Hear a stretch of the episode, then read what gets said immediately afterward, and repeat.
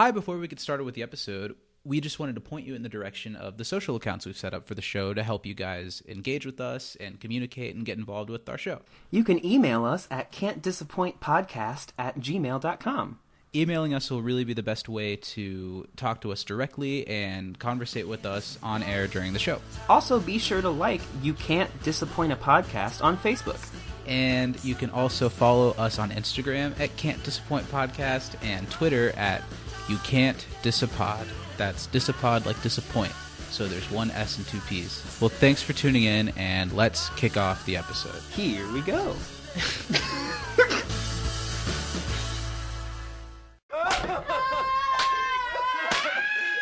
You know what? Totally wrong room. Will you get the door?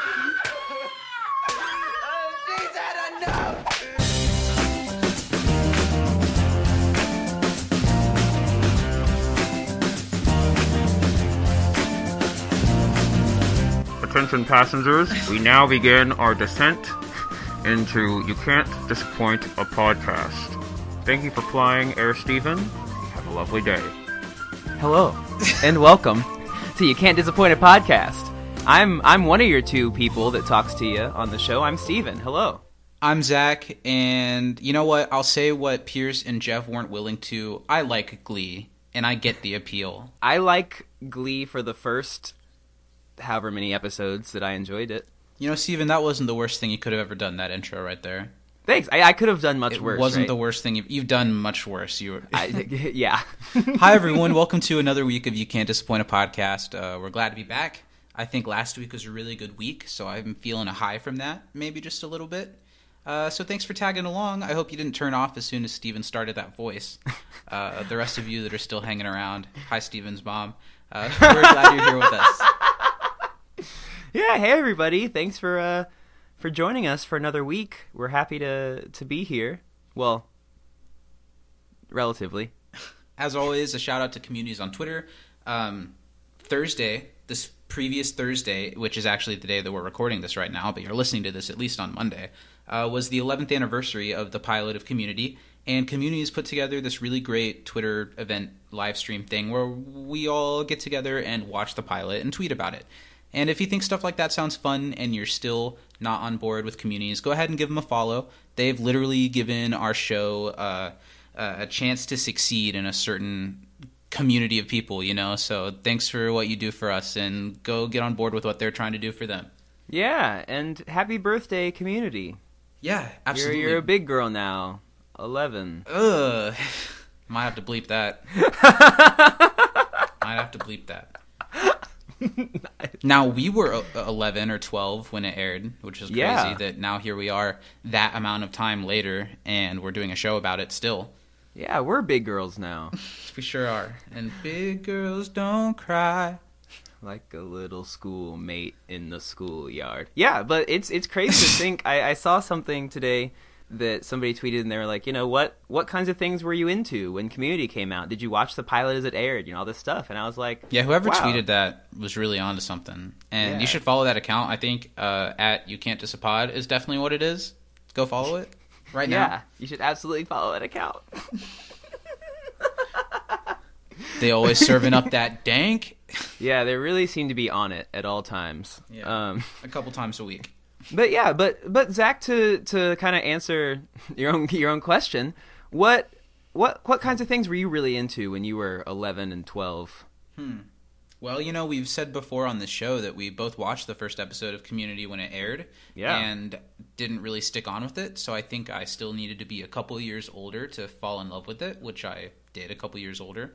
Yeah. Uh, you know, at that time, I was almost exclusively listening to Radio Disney on Nice. XM satellite radio whenever my mom took me from place to place. I was avoiding all outdoor activity, which truly hasn't changed. And I was probably still writing my Total Drama Island fan fiction that involved uh, classmates of mine. Nice. What about you? I think that I would do really well on Total Drama Island. Not Survivor, but Total Drama Island I could thrive. Um, yeah, I could, watching Survivor, I could never do any of that. Oh, certainly not. Not for me. Uh, when I was like, let's see, I guess I would have been 12 when it came out. Um, I actually, at this point, lived in France No, I didn't. I moved to France a little bit after. 'cause I moved in. I don't know. Time is weird. But Time is weird, especially I was. now. yeah, What I can't keep time? track of things. I was really into the trumpet. Uh, Okay. I was like falling in love with that for the first time. You still ever So- pick up the trumpet, Steven? You used to be pretty good at it. Uh, yeah, I still have it. I don't play it as much, but You I want to like get you back still into got still got the juice if you decide to pick it back up. Um, for about twenty seconds, and then my lips are shot. So, so you could build it back up. The skills Yeah. there. It's just the yeah. Okay, go on. yeah. Um, and I think also at that time I was starting to get into like horror movies. I really liked Okay. scary movies a lot at the time, so I had just started trying to watch like the original like Japanese versions of those movies. You know, I really should have should have known that I was going to get so into anime. I, there were plenty of signs, but uh, I started to watch the Japanese versions of those movies, which are much scarier. Uh, but yeah, so that's kind of what I was about at the time. Interesting. Well, I'm glad to. I'm glad that we're all enlightened about how cool we were. Just as cool at 11 as we are now. Yep. How's your week been? Do you have anything to to report to everyone who's so invested in our day to day lives? Yeah, it's been a. This week I feel like was a, was a blur. I felt really busy, Yeah, but I also don't feel like I really did a whole lot. I feel like that all the time. I feel like I work a lot, but avoid work a lot, and Mm-hmm. that I do a lot, but I also typically choose to do very little. Yeah, it's like I'm putting in maximum effort, but also minimum effort. And I don't know how long I can maintain this balance. It's been working for a while. Yeah. So yeah, let's get into some things. Today we are talking about season 1, episode 18 of Community. It's called Basic Genealogy. It was directed by Ken Whittingham and written by Karey Dornetto. They were both one-time writers and directors. This was their only episode. Hit it and Uh, quit it. Okay. Uh, Karey Dornetto, the writer, had previously written for Arrested Development, Portlandia, and South Park, though, so that's a pretty good track record. Ooh, yeah, for and- sure. Do you like Portlandia? I've never given it a fair chance. I feel like there's a chance I would find it a little bit annoying, but that Mm-hmm. doesn't mean I wouldn't find it funny, so maybe I should check it out. Yeah. I really like Fred Armisen in a lot of things, so maybe I would enjoy it. Uh, let's do some trivia before we talk about our opinions on the episode. Um, I've got the usual three questions. All right. I think you went first last week, so I'll go first this time. Um, okay. Uh, so this week we had a fantastic guest star, um, the incomparable Katharine McPhee, uh, American Idol runner-up. She lost to that guy with the gray hair. Um, in Taylor Hicks. Taylor Hicks, yeah. And boy, did his career take off after that. Man, he such a bright star. He's got to be dead by now, right? There's no Wasn't way. he only like 25, That but had a full head of gray hair? Yeah. Uh. Uh, Katharine McPhee, I more know because of Smash. I really like some people that are on that show. Never watched it, but I'm a big fan of Megan Hilty and her. It was like gritty glee set in the world of Broadway. The first season was pretty good, but it got real silly real fast, like most of those shows do. yeah, that's fair. I liked the the music from it that I heard. Yeah, there were some good original songs, but that's neither here nor there. Yeah, lay okay. one on me, please. All Lay one on me, Steven. In the in the episode, she played a character named Amber. All right, and what Right. was Amber's mother's name? Ooh, it wasn't Wanda. Pierce said it was Wanda, and oh, Amber said no, it was. But I don't think I. Oh, I don't think I know. Off to a great start. You know what? I think I made it a whoopsie. Did you put Wanda? I put Wanda. Well, we'll see when we get to the episode. Yeah. because I'm pretty sure Pierce says. So how is He- Wanda? And and he Amber's asked like, about "It's- Wanda, and she's like, Yeah, "It's not Wanda. not it Wanda." was blank." Well, wow, so we that's both a, got that wrong. big so, L. So can that one here. not count against me? Yeah, I Can think we that that one a draw since that one's a draw. barely a question to begin with. Okay. Over the course of how many marriages has Pierce acquired how many stepchildren? Okay, I know it's thirty-two stepchildren. Mm-hmm. Has he been married seven times? Yes. Perfect. Okay, I I, I almost said eight, but I, I I stuck to my gut. All right. What next? Okay, here's a good one. Everyone's favorite uh, recurring characters. A lot of growth here. What are Shirley's sons' names, and who are they named for? Are they Bible names? One of them is. I don't know. I don't know. I'm sorry. That's all right. Is all it right. Isaiah is Isaiah one of them? No, but it sounds kind of like Isaiah. Anyway, What were they? Um, so Elijah, named for the prophet, and Jordan, named for the 14-time NBA All-Star. Oh, okay. Yeah, that was a funny joke. okay, my next question for you. What is on the poster behind Jeff when Annie is berating him for hooking up with Amber? Oh, ball sacks. I even looked at the poster and was like, oh, I wonder what that says. Um, I don't know. It I'm going to take the L on this a one. ad for an immersive language learning course in Barcelona. nice. Barcelona. Barcelona. Barcelona. You got one more? Yes, Big boy? I do. All right, here we go. What what button was Troy supposed to press when he and Abed are stuck in the vending machine? This is one third of my final question. Oh, Uh, boy. He was supposed to press G14. Okay. So to carry the rest on to you, Mm-hmm. what button did he think he pressed?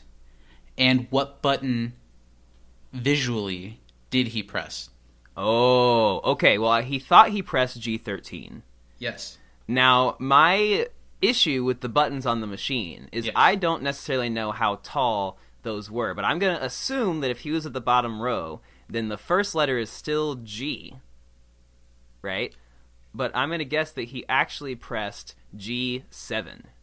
Well, I didn't even have it that well because you know the the, the resolution on my DVDs isn't that great. Yeah. I was just looking for something as simple as like it was the bottom row all the way to the left, so it would have been the letter, and he, so that was right. And he pressed it twice, the same button twice. Mm-hmm. Ah, But okay, I Did thought he say pressed the that one in the he middle. Thought he pressed G thirteen, Nice. and that's my trivia. Is that yours as well? That is mine as well. Let's segue into our next segment. All we right, got we've some got listener questions. Yeah, Bwah, we got bwah. four four emails today. Um, I don't even know where to start. I'm gonna start at the bottom because you know started from the bottom. Now we're here. All right, this is an email from our buddy Anorak. Says, What's "Hey guys." Your last podcast was very fun to listen to. Physical education is a true community gym, and I'm interested in what you have to say about this one. At first watching, I was not a big fan of this episode, but I learned to appreciate it more, mainly because of the Jeff Pierce dynamic, which is still one of my favorites in the first season. Hmm. Still not one of the best episodes, but a pretty decent one. Well, here are my trivia questions. So here we go. We've got what did Shirley say Troy and Abed should do with Slater's cat? So I know she says that Jeff can come cry on her shoulder. and Yeah, she's and like, as soon as she says something about the cat, uh, it- Troy and Abed are like, "Yep, we're in." does And she say put it in that bitch's car or in her Yes, desk? it's something. one of it's the something two. like that. It's definitely put it in that bitch's something. Which is not the first time that Shirley has really tried to come for Slater. Yeah, definitely. Uh-oh. Uh Question number two: What is the name of Amber's mother, and which name does Pierce accidentally say instead? Okay, so one Pierce of those is Wanda. We're not sure about the other one. We'll get to it. Yeah. we're keeping track. I hope. And the last one here: What does Amber draw in Pictionary? Well, obviously, Zach, if you watch the episode as closely as I did, you would know very It's a well. happy sideways vagina, right? Well, of course, right. I don't Yeah. refuse. That's the only answer I will. That's the right one. Thank you. a smiling sideways vagina. There's nothing else. Next. Okay, um, that's it, guys. By the way, she's excited for the next episode, Beginner Pottery, which is also a community classic. Absolutely. Thanks for writing in. Good to hear. You. With a great uh, underrated guest star as well in that one. Great to hear from you. Thanks for the questions. We actually Mm. got them for the most part, which is always a good feeling. Yeah, right. Thank you for for not making us feel bad. All right, this is a pretty exciting email here. Uh, this is from Avery, and Avery says, "I watched Community for the first time in May when lockdown started, and instantly became obsessed with it. Me Nice, too. I good also watched it for the very first time in May when lockdown started. He, which, he's he's still never seen it. You would think he should start by now. which is funny because after my binge started, I remembered being scared by the zombie episode and never wanting to watch it again when I saw it for the first time on TV at That's about funny. eight years old. That's funny. I loved binging it this summer, and now your pod is a fun reason to make the time to rewatch each episode this year during all the craziness of senior year. Well, totally thank you for letting us be a part of it. Um, Congrats on your senior year. You're only 75 once, so Exactly. take it all in. This is random, but Pierce's gay jokes in this episode made me think about how different the show would be if Jeff had been canonically gay. Like Jeff and the Dean as Endgame or something, LMAO. Interesting ship! Um, also, I agree with you guys on this show. In shipping, I don't really like any of the couples except potentially Troy and Abed, especially later in the show when they're codependent and living together. That right. I could have honestly seen a little bit of. I still stand by that.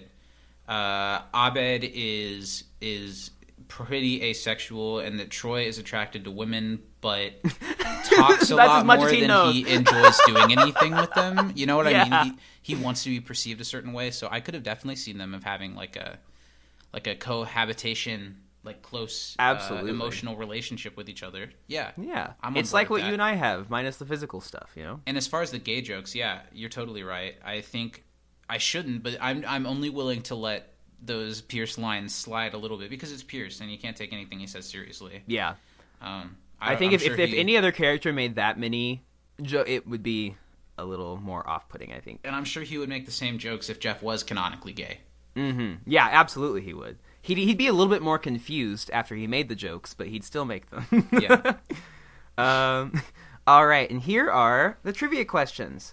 Um, what does Shirley say she will do for Jeff after he says Slater dumped him? And what does she tell Troy and Abed to do? So for that one, we know that she said, you know, You got a "I'll couch to cry cry on, yeah. yeah. And something involving putting that bitch's cat, dog, cat, Cat? Yeah. cat somewhere, putting it somewhere. Somewhere. And Troy and Abed are very down to partake in that. Which, as they should be, I'm I'm I'm game for that kind of action. Um, um, And then the second question: What does Pierce think Amber's mother name is, and what is her real name? Stop Find out asking. that and more on the next episode. as we watch the episode frame by frame during this podcast. Yep. It's uh it's Wanda is the wrong name and and I wish I could tell you the rest. I truly wish I could. Was it Avery? I wish I could. Avery. Avery. Yep. All right. Third up, we've got MJ. Hey, What's Zach up? and Steven. Can I just say that last week's podcast was my top favorite from you guys so far? Well, thank you. You know, Um, I am abs- inclined to agree. yeah, think. I think so. That was a pretty pretty solid one.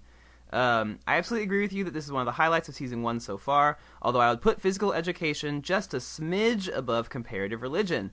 Jeff and Abed it. are both the MVPs of this episode for me, and I feel like this episode perfectly balanced the irreverent sense of humor of the show with the typical trappings of a sitcom. And I think this should be in the list of essential episodes that you can show a community newbie to get them hooked. Absolutely, for sure, for sure. I literally had the thought last week that if you are intrigued by our podcast but don't know community, physical education would be a good place to start community wise. And it wouldn't be a bad first episode of our podcast to listen to No. I don't think. Yeah, and then go back go if you, if you catch there. the bug. Yeah. Uh, um, anyway, I want to apologize to y'all for putting you through the ringer with my quiz last week. Dang. Definitely overshot the difficulty level with that quiz. So for this week, just going to scale it down to an easier six question round, which is fine since basic genealogy is at the bottom of the barrel for me quality wise. I'm sure you guys will make me appreciate the episode more once you talk about it, though. Which I'm seeing a lot of kind of, I think you said this last week, there are a lot of kind of opposite ends of the spectrum feelings about this episode. And I'm sure we'll talk about that a little more. But That's true, but I really feel like it tends to end on one side of the spectrum with fans more often than not. Uh, Yeah, I'm looking forward to talking it through with you. yeah. What's MJ got for us? All right. So, first question Why was Slater so busy on Family Day? I know this one. She had to get 30 chairs to put in her classroom. Track them down. Does that sound about right? She did say in the very beginning of the episode, "Oh, I'm so busy. Uh, yeah, I need 30 chairs in my class because Family Day. Jeff, it's over." Roll credits. Um, and that's a wrap on Michelle Slater. yeah, everybody. they really quick, quick out for her. We'll get to Um, that later. She does show up one other time, but we'll talk about our thoughts of this Yeah. decoupling. All right. Number two. What are three things um, that Troy likened to Britta's situation with Nana Barnes? Oh man. You know, I know exactly what he's talking about, but I don't know the specific examples off the top of my That head. That would be uh, coffee grinders, um, pocket watches, and a fake love of steamboats. white people things. Yeah. Yeah. Um, the on- I, I've definitely had to tell Lily we don't need to buy a coffee grinder before. like that sounds awful. It just get bean dust What? everywhere. Yeah. People do that when you buy the coffee. Okay. Sorry, I love you, Lily, but it ain't happening.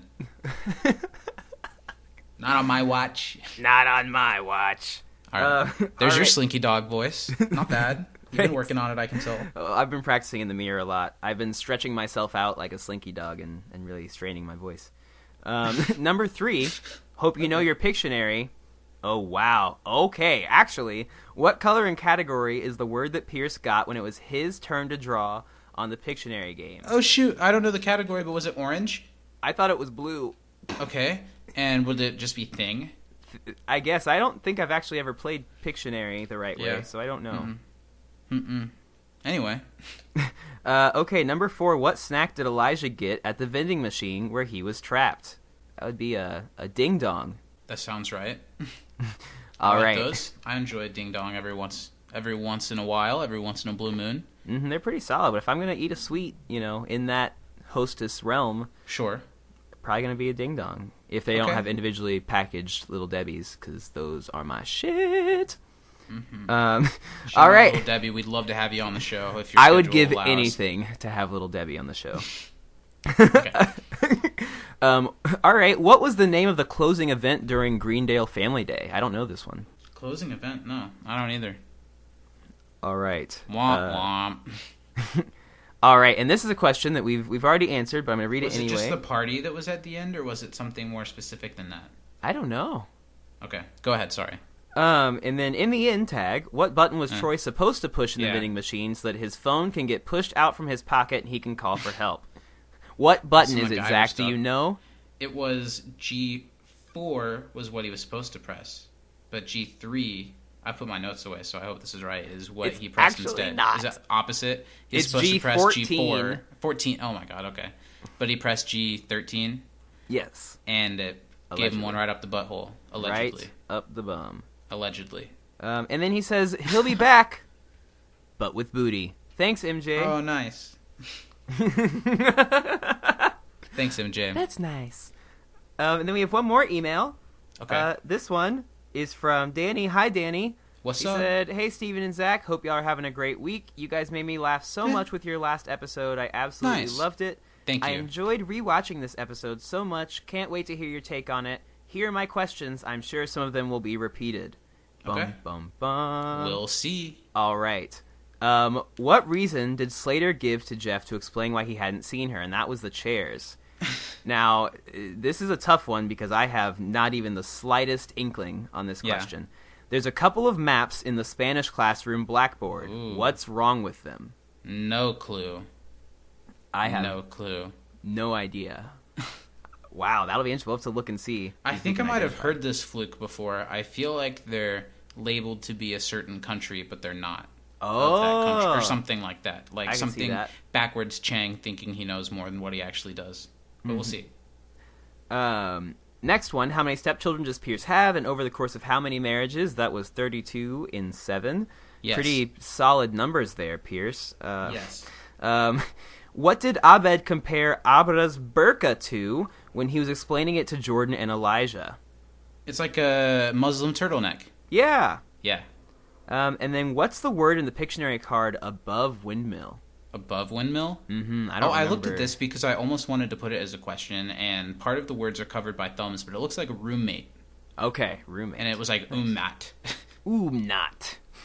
There's no N in roommate, but okay. you know. All right. Well, thanks. Yeah, thanks Danny. everybody for writing in. Thanks, Danny. Thanks everyone. Uh, hey, I almost put it in motion for this episode. Well, go ahead, finish your thought. I Me, was never mind. Go say- ahead. Yeah, thank you. Um, I want to take this time to talk to you all about our Lord and Savior Jesus Christ. Go ahead, Hmm. Zach. Anyway, uh, something I think will be a fun little segment to add, another way for you guys to add something to the show and for us to have something prepared for the show. I think every week we're going to pick, each of us, me and Steven, a moment that made us laugh the most. Oh, that yeah. could be something as simple as like Gillian's delivery of this line made me lose it, or something as broad as like the entire Troy and Abed storyline this week was phenomenal. You know what I mean? Mm-hmm. Uh, just w- the thing that just lost you. Uh, you guys emailed them into us with your trivia questions. What moments made you laugh the hardest? And we'll let you know the same of us because there's so many funny moments. And even an episode like this, which we're about to discuss what we thought of it, uh, there were some really classic funny moments in there that stand aside from the rest of the series. So yeah, I had a moment where. I almost had to pause the show because I was laughing so hard. awesome, and I've definitely had to do that before. Mm-hmm. All right. well, we, we ready to to jump jump in? Well, yeah. Before we do, let's let's talk briefly just our thoughts on this episode, basic genealogy. Steven, what did you think? I actually enjoyed this episode quite a bit. Okay. Yeah, I think that there are a lot of things that that miss and that don't land and that did not age well. Like a couple that were like probably some of the most out egregiously offensive jokes in the show thus far. Um, but I think that the highs in this episode I really really like. So overall, it kind of lands in the middle of the pack for me because of the pros and cons being so heavy weighted for me in this one. Hmm. Um, but yeah, I think, ugh, I think I've got to say, I I didn't care for this one that much. I there are no episodes of Community, especially in the first couple of seasons, that I just outright dislike. But this one doesn't do a ton for me, and it, a lot of it feels kind of out of character to me. Uh, let's see. I thought Chevy Chase was strangely off his game during this episode in one that focused a lot on Pierce. It seemed like he was really half-assing a lot of his lines to me. none of his deliveries were that great in this one. I don't think he had his timing wasn't that good with Yeah. them. Like it was something like you said, it was off. I agree.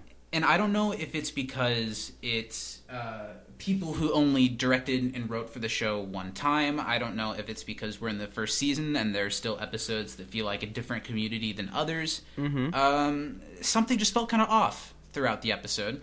I don't want to spoil every thought that I have, but I would put this at the bottom of the first season so far, even though I'd still probably give it like a B minus. Mm-hmm. Yeah. So let's dive right that's in. fair. We open with a really great shot of of of Family Day. You know, the the Greendale hallways are really bustling with people, and the first thing we see is the human being with little human being. I hate it.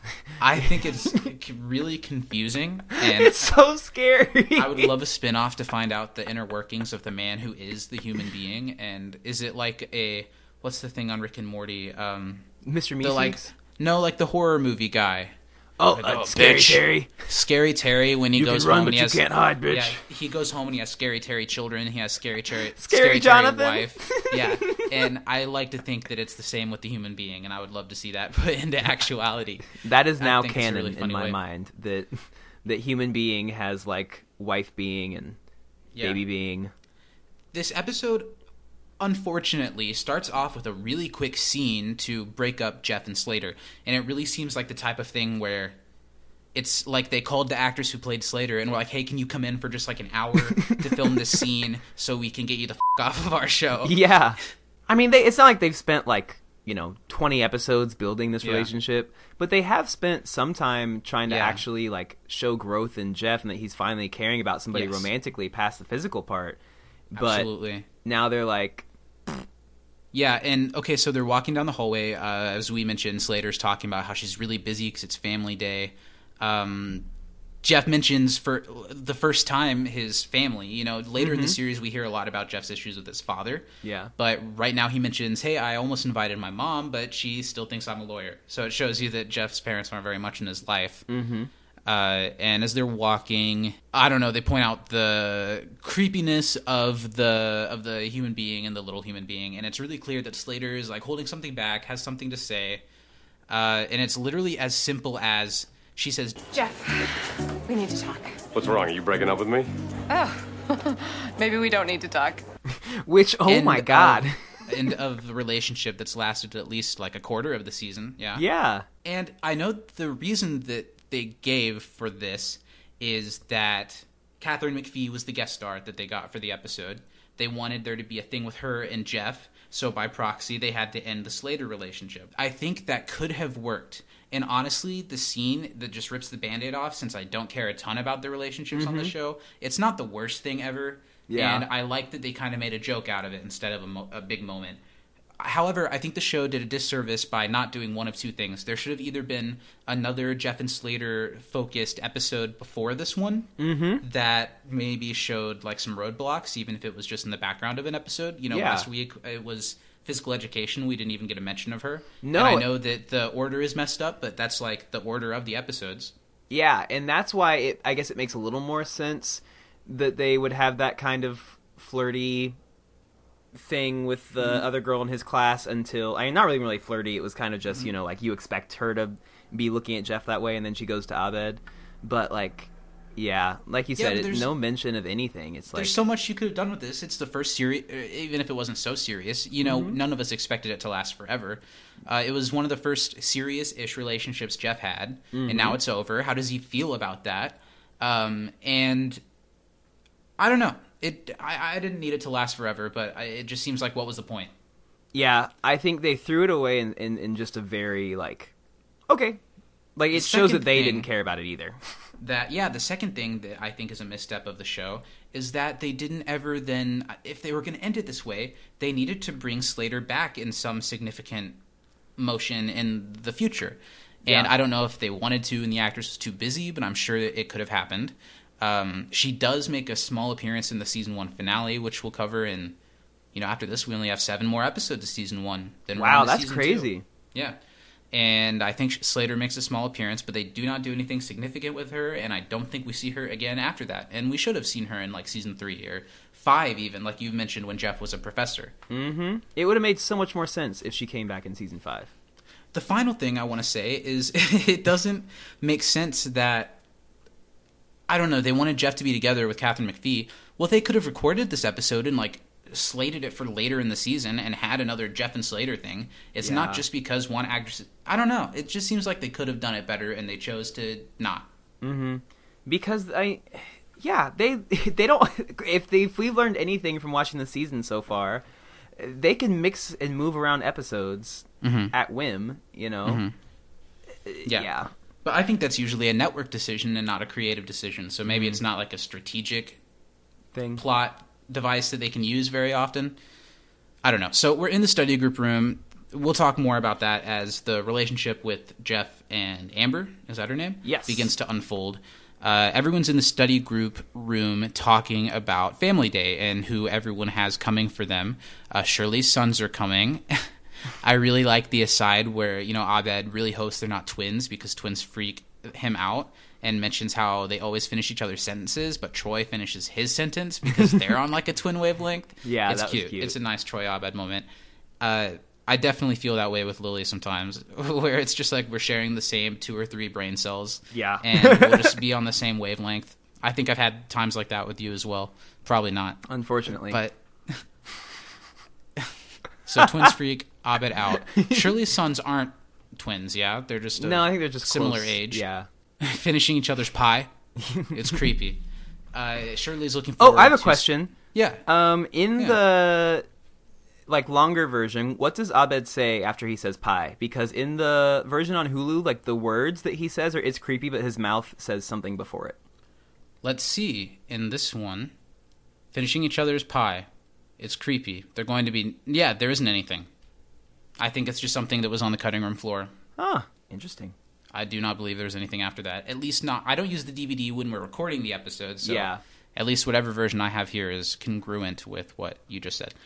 Uh, Shirley's looking forward to spending time with them because she hasn't spent much time with them since she's been in school, which I know is a real thing. Uh, before I was born, my sister was very young while my mom went back to college uh, a little bit later in life, and it was really tough. You know, like the grandparents kind of take over your child Yeah. and you're in class all the time. You're working jobs to pay for the classes all the time. It's, it's tough. tough. Shirley doesn't get her credit at all, No, she doesn't. and maybe I don't give my mom the credit either. I should call her sometime. Uh, um, she I'm gonna, says next something, time I talk to your mom, I'm gonna be like, "Hey, did you hear Zach's shout out to you on our podcast?" and she'd be like, "Podcast." www.podcast. Podcast.com Dot slash Zach. Zachary. Shirley says something that's pretty jagged where her sister likes to joke that the kids don't recognize her anymore because they don't see each other and then she turns it on her and it's like and i like to joke she's jealous because she's barren Listen. just classic sister talk yeah, I guess. just classic sister talk abed's dad is back this week and he's bringing abed's cousin uh, annie says really excitedly but this is a little bit out of character for annie when she's like does she look like you in a wig and lipstick Yeah, uh, but no that's halle berry that was funny. I, I I really liked that. Yeah, so Abed's cousin, who wears a full burqa, is coming. I do like some of the subplots in this a lot mm-hmm. that shade in some of these characters a little bit more. There are a couple that don't work as well for me. We'll get to that as we do. Uh, Troy has a really funny aside because his grandma's coming, and his grandma's really like strict and authoritative and frightening. So he says, "Oh, I got to pick a cabinet to hide in." which is really specific. People It- are like, w- you just know for a fact that like so much of his childhood and probably teenage years He had a was hiding spent cabinet. hiding in cabinets from her. he uh, Britta says like, "Oh, come on, you don't really hide from your grandma in a cabinet." He's like, "Yes, I do. She's scary." and Britta gives that whole like, I don't know, activist white girl pushing her way into someone else's problems. Like, "Oh, the old won't be here for forever, and you need to cherish her," and wants to help Troy with his problem. it's it's really funny the way Troy responds like. Are you sure she's not going to be around forever? I want to believe you're right, but you never but quite you never are quite are. which also implies that he has this this vision of his grandmother of this like unable to die just like without calling anybody out i'll i'll expand it to not just family are there any elderly people in your life or that have been in your life that you're just like they're invincible and they're awful Um, I've known some people, yes, that were old and mean and just needed to go on and finish it up. But I will say, in, in terms of my own grandmother, my Oh, own grandmother grandmother's is super lady. duper sweet. But in terms of like, it's Some essentially two Troy's actors, does? two actors reading a different or reading the same script. Is what's going on because my grandmother says some of the things that come out of Troy's grandmother's mouth, just in a very not as harsh less of a aggressive tone. way. Yeah, so have you ever been uh been taken out to pick a pick a switch Not by my grandmother, no. I don't think my grandma's ever spanked me. And my mom, Just by me. That's only just, happened just you. from You're me. the only one who has me pick a switch, Zach. But I actually, so contrary to what you may believe, listeners, from the stories we've told in this podcast, when I was at home, I was pretty well behaved. But that's because when I was younger, He was I just messed up a misbehaved when he was at productions of The Diary of Anne Frank. exactly exclusively. I knew where to behave and where not to. Um, and he knew I- where the productions of Diary of Anne Frank were. always. I still get updates on my phone. Um, yikes. Uh, um, if you didn't listen to that podcast, sorry. yeah. oh no. Move on. Go ahead. Uh, but you know, I got spanked a couple times when I was younger, and that was enough for me to not want it to happen anymore. So I knew how far I could push it before the spoon or hand or occasionally belt. Not so often belt for me with my mom, but See, my punishment like that came from my mother, and she was so like, like willing and able to discipline, but like, like is like me to where like her heart's too big that she can't like she can't like she's like I can't do it. like I feel like if your mom ever like spanked you, she'd like get you an ice cream afterwards. it would always be this really awkward where she'd like make eye contact with me and look like she's about to like cry and be like, "Now Zachary, this hurts me much more than it'll hurt you," and then prepares to give me like a Little swat, like a pat. That's not really even just more to uncomfortable than clap a anything booty else. cheek. Yeah. It's just awkward. Like I, I wish you'd actually put some force behind it because Uh. now like I, it's weird. But there's plenty of spank talk to be had during this episode. We'll get to it later. Yes, we will. Uh, Jeff walks in, and the people are like, "Oh, were you with your girly friend?" And it is awkward when you're in school, and when people see you, that's in you're in a relationship. It's usually a question like that, and you're like, "No, my life has the, the the light in my life has been snuffed out. and I know that now we've we will both walk past each other before biology, and I'll breathe a heavy sigh."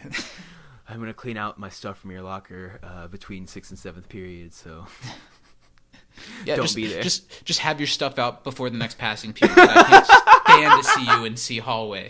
sorry I was late to class. I was cleaning my stuff out of my girlfriend's locker. Going, going through some. You get asked a question by the teacher, like, "I'm sorry, I'm just really going through some Can stuff I go see right the now." counselor? Oh man, uh, Jeff does not really react that way. He kind of sighs. It's like, actually, no, she dumped me, and everyone feels sad for her. But but he's immediately, well, not immediately. You you've got that like uh, Shirley jumps right to. You know, well, you've got a shoulder to cry on. You boys put a dead bird. It was not her cat. Oh. Put a dead bird in that bitch's glove compartment. oh my god. but Jeff isn't that worried about it. He's more concerned about getting laid again. Right? Yeah, good. Jeff's real all man's man. cares. He's like, I'm glad I didn't have to do the dumping, which I get. Mm-hmm. And then he said I'd have to lay low for three weeks to to be sensitive. I remember I used to have in high school like like when I was really young, I had like a formula for like how long it Mm-hmm. To was wait? okay. Yeah, like how long to wait until it was okay. What was yours? it was like a week for every month. Well, because we can't do a month for every year because none of our relationships lasted that long in high So school. So yeah, the relationships were usually like you know four, five, six months, months. yeah. You're really talking. They're usually like three or four Mm-hmm. Yeah, so I, I I don't know that I ever actually did it, but in my head I would say okay, a week for every month. That's nice. I only had like one relationship with very quick turnaround, and it, it was not looked upon too kindly. But there, you know, I have had a very similar situation, but that's for a much different podcast. and now my position has really changed because Yeah. if me and Lily were to break up today, I'd be in Steven's I was apartment. gonna say you'd be at my door I'd be in before Chicago very soon. but Jeff says, yeah, since I'm the dumpy, I can make out with everyone I want and get laid all the time, and everyone will feel sorry for me for being dumped, which isn't not what it's like in a school setting sometimes. Well, because you always Uh, feel bad for who got dumped. Like when you're in a school setting, so you're like, "Oh, you meanie." Yeah. You're still friends with the person who dumped me? Like, yeah, we have been for 10 years, but our love was shattered. you know, Shirley says, You're just like a machine. It feels no love, just sex. You're like the booty nader. That's when we bring up this whole, you know, I'll be back, but with booty that everyone gets a chance to say. which is really fun. That's I, booty nader reminds me of like Tow Mater. what an ambitious crossover that would be. Someone says, if he found booty, wouldn't he just try to kill it? Maybe kills it and brings it back as a trophy. They're all they're all arguing this, and then Jeff gets to be the cool guy as he's eyeballing the beautiful Katharine McPhee from outside of the study group room. Says, "Guys, I'll be back, but with booty." That's what I say whenever I have to leave a situation to come record my podcast. I also like the mix of like active booing and cheering that the study group does for him throughout this. Yeah, it was pretty funny. He he walks out to meet Amber, uh, played by Katharine McPhee. Mm-hmm.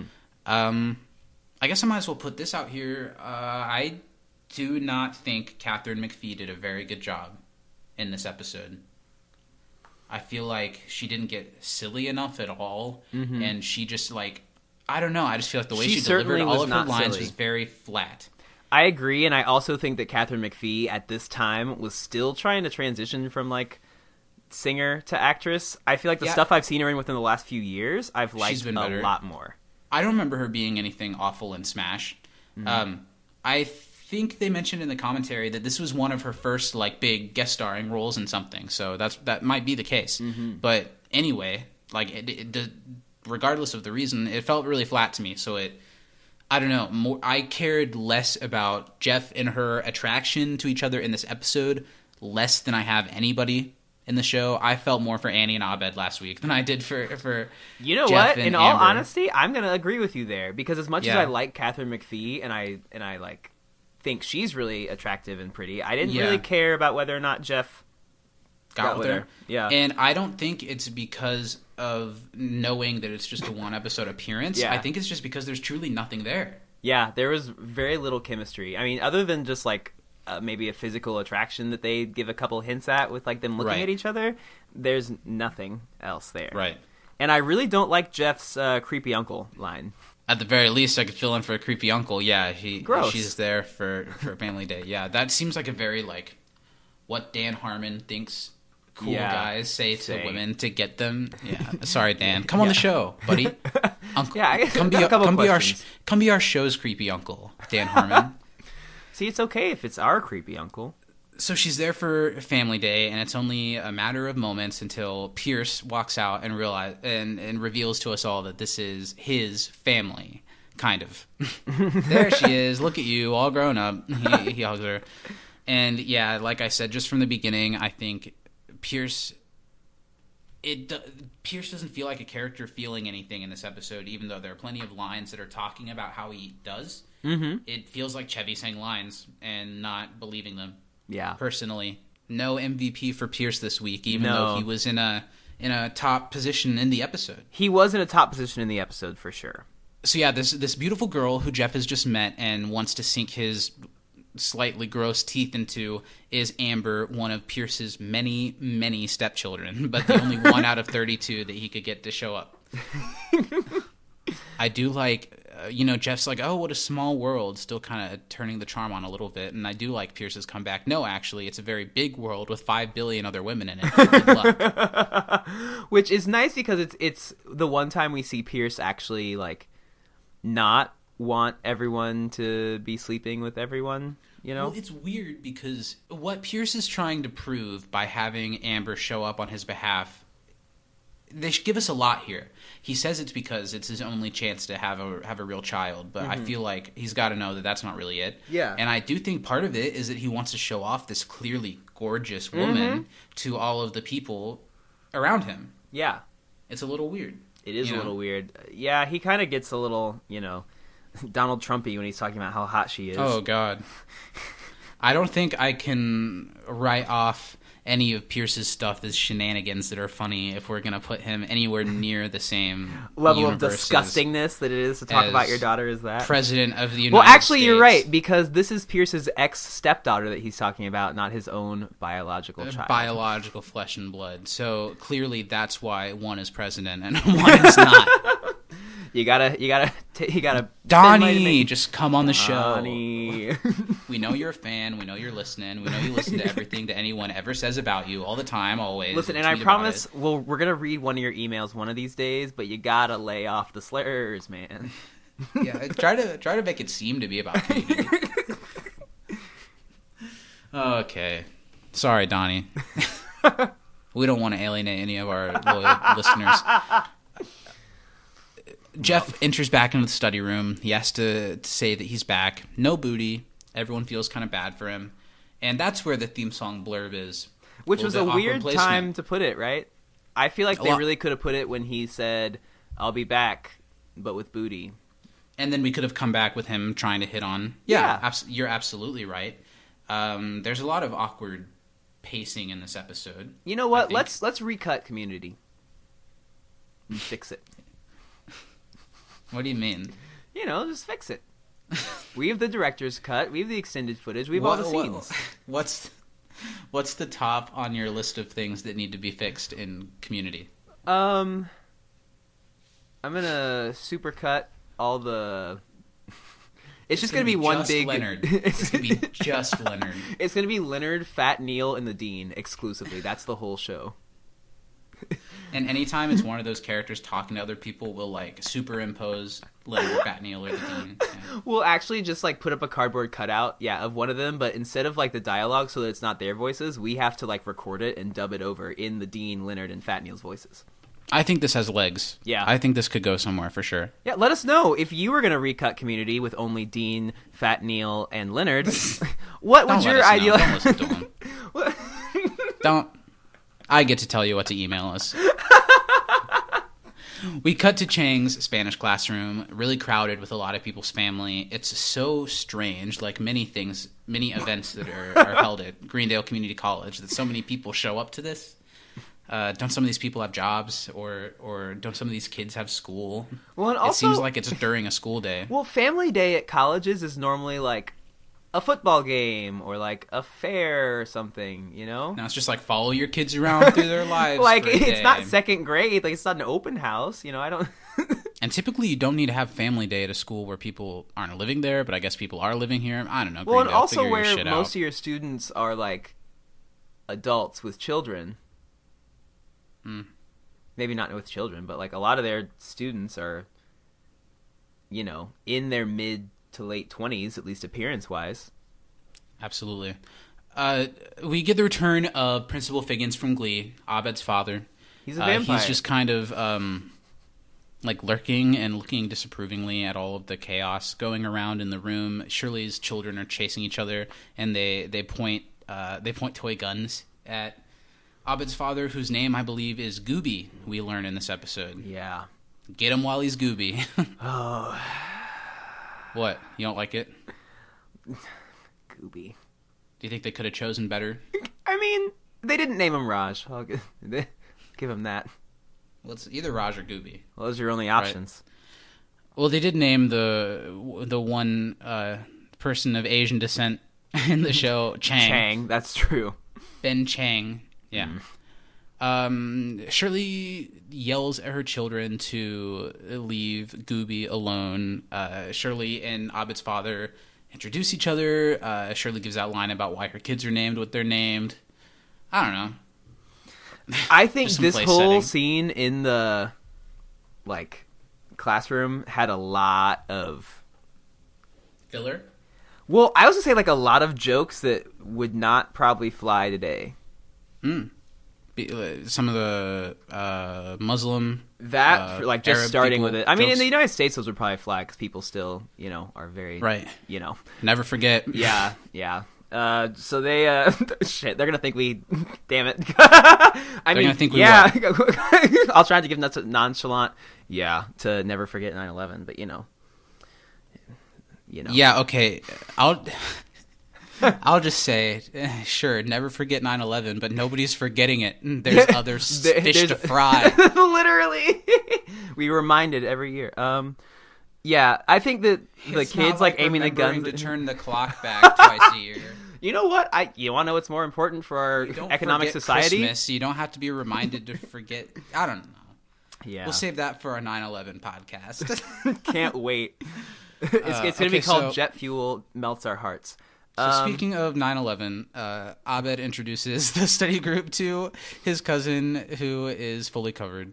Uh, her shirley name is- yells Her name is Abra. I like Shirley is like uh, she speaks with her hands when she says greetings. yeah shirley is the most racist in the study group Clearly, and she's in a study group with Pierce. with Pierce Hawthorne. Hawthorne. but she is like consistently every time there's anyone of a different religion or anything, act, she I feel like it's it's true to people of the of her age and and I will uh, say her being a mother and of her demographic. Yeah, yes, it absolutely is. It falls back into the same line of like where she dressed up as Harry Potter because she knows it's a character.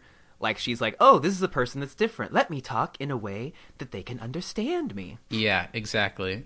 And we missed the line earlier when uh, Abed's father gives her his name, and she's like, "Oh, does that mean hello?" Oh no. Yeah. Yeah, so now we cut over to Pierce with his stepdaughter sitting next to him and a couple of the study group guys around him explaining his marriage and stepchild situation. and Amber's his favorite of all 32. How many of his stepchildren do you think he had to, to call before he got one? 32. Or do you think or do you think she was his choice all along? I think that he sent out an email to 32 stepchildren saying that they were all invited to come to this family day and that he was excited to see them all there. And then he sent more emails to her saying, Your siblings are really excited to see you again. Yeah, that's what this is. She's like, I was under the impression that this was going to be a family reunion, and Pierce like, it sure is, honey. It sure is. Yikes. Yeah. uh, after that, we get that we learn that that she's going to photography school, which Jeff is like, "Oh, that's pretty cool," and Pierce is like, "Keep it in your pants." and Pierce says a very Trump thing when he's like, he, uh, "You know, keep it to yourself. She's very hot, but she's my princess." Yikes. We should play a game in a future episode with a guest. Who said it? Trump or Pierce? The President of the United States, or Pierce Hawthorne? That would be such a fun game. Yeah, and I feel like it wouldn't be that hard to come up with many examples of both. For sure. Like that's one right there. She may be hot, but she's my princess. After he says that, uh, Amber says step princess, and Pierce does this thing where he puts like his hands close to each other in front of his face, like his palms. Yeah. And he's like looking down or like sizing something up, and I have absolutely no idea what he was doing. well, it doesn't right make there. any sense, and I really was also curious about what that meant. Like, was he saying like the, I had no idea. now in this? uh Leave this in if you want.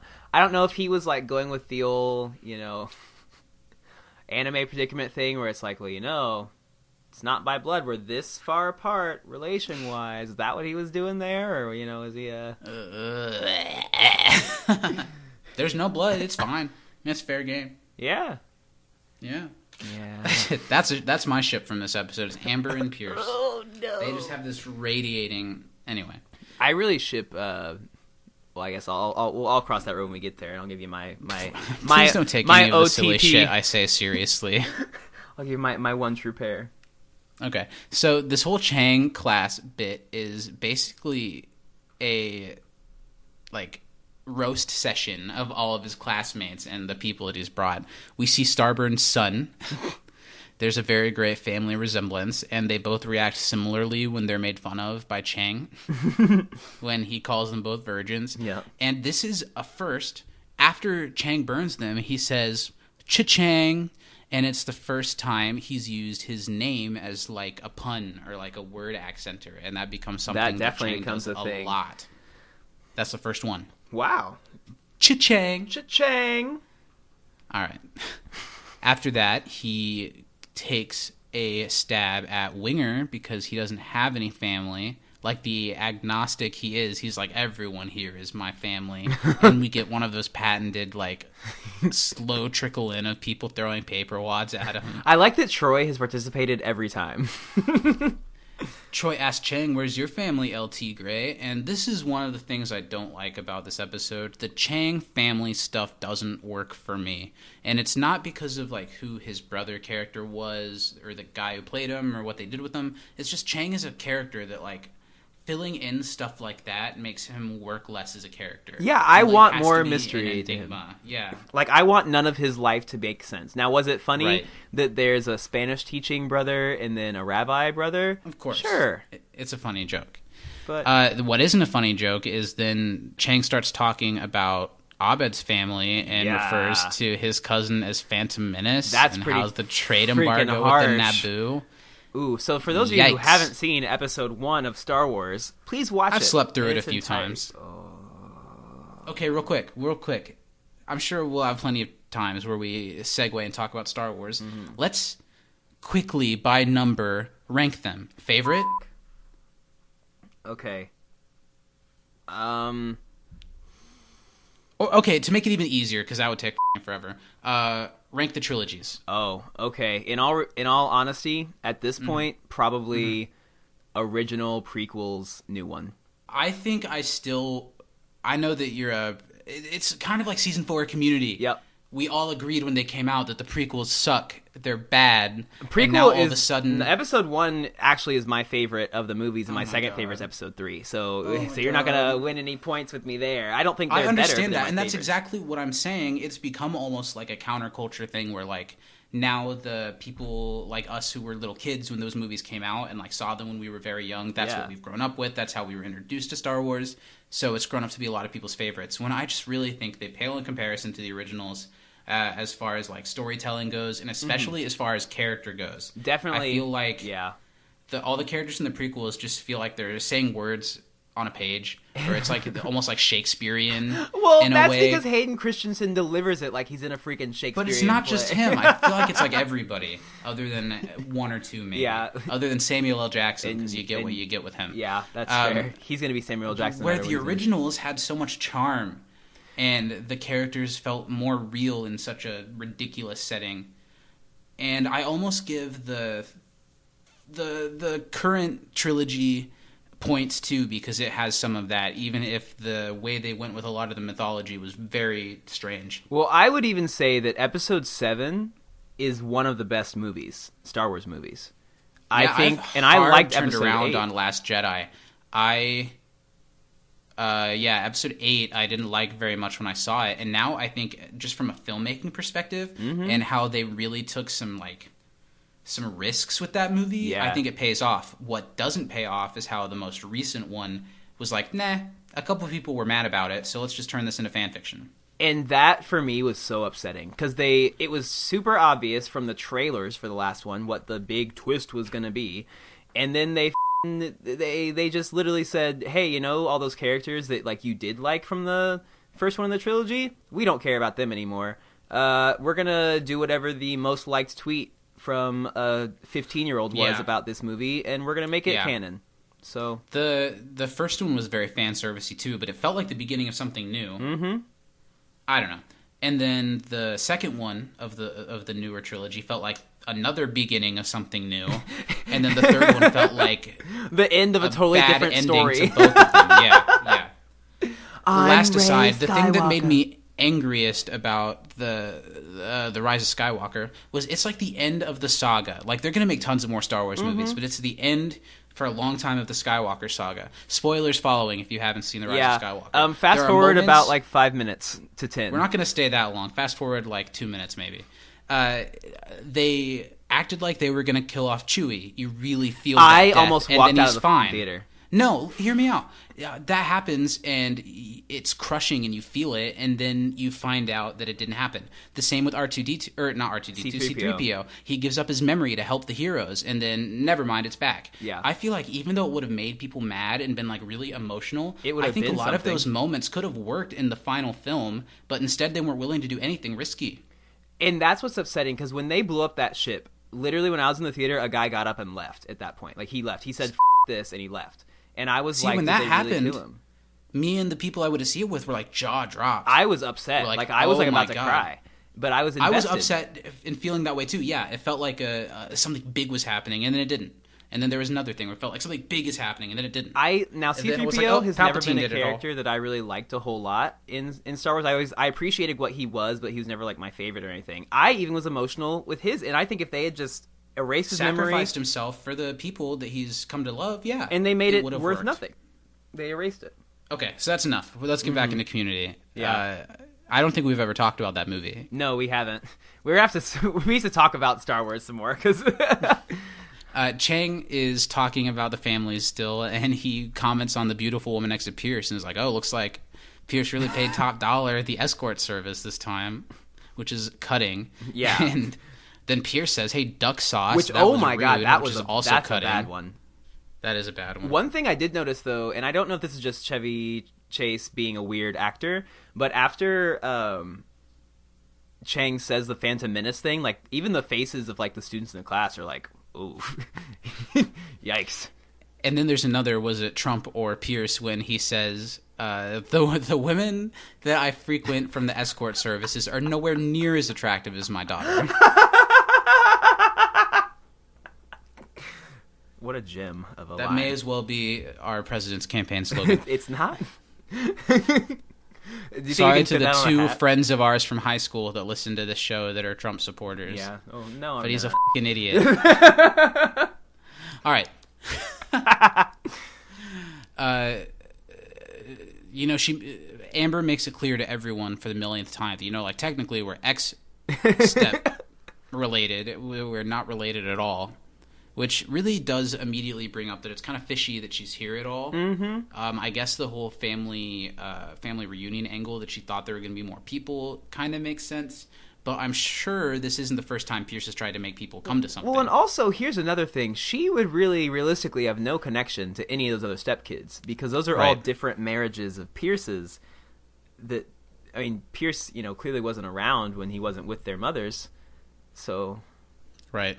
Yeah. So here we're getting a classic scene, a classic moment that we were told we need to pay attention to. We were wrong, and you were right, Steven. see, I watched the damn show. Pierce says, No, your your mother April. Wanda. Her name's Was it Wanda? Yes. Yeah. One second, excuse me. Wanda. so you were correct, and I will take back my uh, excluding your question counting. I got it wrong. Thanks. I'm gonna include that in my grand. I've been keeping track of every trivia question. It'll be on your gravestone. Yeah, thank you. Was right. Here once. lies Steven Baker was right that time. so uh, Pierce leaves and comes up to Jeff and tells him that this girl is the last shot he has at feeling like he has a daughter or, or, a, or a, a child, and he, he can tell that he's striking out, and he wants Jeff's help, even though just moments ago Pierce was like, "Stay the f- away from her," you know. Now he's like, "Please, like flirt with her so she'll stay." And I like Jeff's line when he's like, "Have you tried telling her she's prettier than a hooker?" and Pierce, I know you'd never think about touching her, but maybe you could say some cool things about me. Uh, so yeah, he's he's proposing that Jeff it plays wingman for him with his daughter, and Jeff says he won't do it. That's cues Annie, who's been like sitting there waiting for Just waiting. her turn to to confront Jeff, and she's like, you know what, you should help Pierce. You know, I I what do you have to do that's more important than than help your friend? I don't know. Yeah, I mean, also I get that they're pushing the whole like you know Annie can get Jeff to do whatever because of the doe it's eyes. those and doe the- eyes. Yeah, it's like choking the little mermaid with a bike chain. I'm into that. Maybe it was just even something as like, well, Annie hasn't really done much this episode. We don't have any of her family coming. Mm-hmm. Yeah, and they don't really address the fact that They're not there. Britta and Annie have nobody around. There are comments we get here and there about Britta's family, but we don't meet her parents until season six. Wow. Yeah. Yeah. So Britta walks around a corner and and sees Troy pushing his Nana Barnes into the area. And they both, Nana Barnes and Troy Barnes, have these like scowls on their face. You know, Troy, he's stuck pushing his old Yep. grandma around in the grandma because she's an old grandma. and I think that the, and correct me if I'm wrong, but I feel like Britta trying to make herself a part of this is one of the better things in this episode that's like kind of true to life. I think so too. At least, and I think that what's true about it is that Britta absolutely means well, Yes. but she absolutely is misguided and not And- heeding the warnings from Troy. and she's also like stepping in something that she doesn't belong in. I uh, correct me if this is wrong, and tell me if this is something I shouldn't say. I feel like this is something that could happen a lot with like a white woman dating and integrating herself into a African American family. You know what I mean? Absolutely. Like being I like, will I, know agree. how these things are supposed to work, so I know how I should relate myself, but it's really obvious what you're doing. Mm-hmm. I feel like that that that rang true to me here. That that she'd be like, "Oh, I have so much respect for you. I'll do whatever you say," and get herself in way too deep. Yeah, I think that you know, I as somebody who's been in you know a fairly high amount percentage wise of interracial interracial relationships Me, you're, you're speaking about me. exclusively. Um, you know, sometimes when someone tries to, you know, culturally there are just differences. You know, a lot of the time, even if you're from the same place, there are just different cultural differences, and that's the case with you know whoever you're in a relationship with. But I think that sometimes people try and overcorrect, or they like try and be a little too woke about things. Like, oh, I know how this works. Like, oh, I can I can hang, I can play with it, and it's it's it's tough because sometimes you see them crash and burn. Now, luckily, my family is pretty nice and welcoming out loud, so that's Uh. Lock 'em. out loud. they won't hurt your feelings to your face. So yeah, Britta's just overly nice and is like, "Wow, your grandma's a knockout. I'm sure you've broken a few hearts in your time." Which my grandmother would respond exactly the same way to Like, this one. tell me, how many people do you think I've laid with? What's the right answer to that question? There's not. You, you, Britta has dug a hole that you cannot get out of. Maybe two, three. Well, I'm sure just one. You're sure? You don't know her. You don't know her story. Exactly. There's a no-win situation. I feel like most people that are the really strict, don't do this, don't do this, are like it because of some things that they did. I think a lot of times that's the case. Not always. Maybe it's just ingrained in family. Mm-hmm. But I don't know. Troy keeps giving Britta this look of like, I told you, you shouldn't have gotten into this. And Britta's like, you know what? I've offended you. I'm sorry. I respect you. Is there anything I can get for you? And this is when we get this whole thing that all the grandmother wants out of Britta to to meet respect with respect is a Nintendo Switch. That's it. And what's really cool is like, you know, this was some pretty major product placement for Nintendo because I think at this point, you know, the Switch wasn't even Ten out years, yet. eight years before it was yeah, was released. So you know, really building the hype early on, and this Really. grandma, she just wanted it. You know, She's she just a hip grandma. You know, a the Switch. Wii was cool with old people, so she assumed the Switch would be the next step. Mm-hmm. Yeah. Do people is that a real thing? Do people actually still have family members that are like, go pick out the stick that I'm gonna beat your ass with? Yes. God, I feel like that. Am I too soft, or is that like not okay, or Um, does it depend on the context? I think it depends on the context.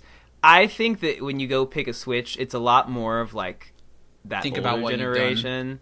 Well, because it's it's a mental tactic because it's a it's a fear game. It's like Right. literally you're picking your own poison.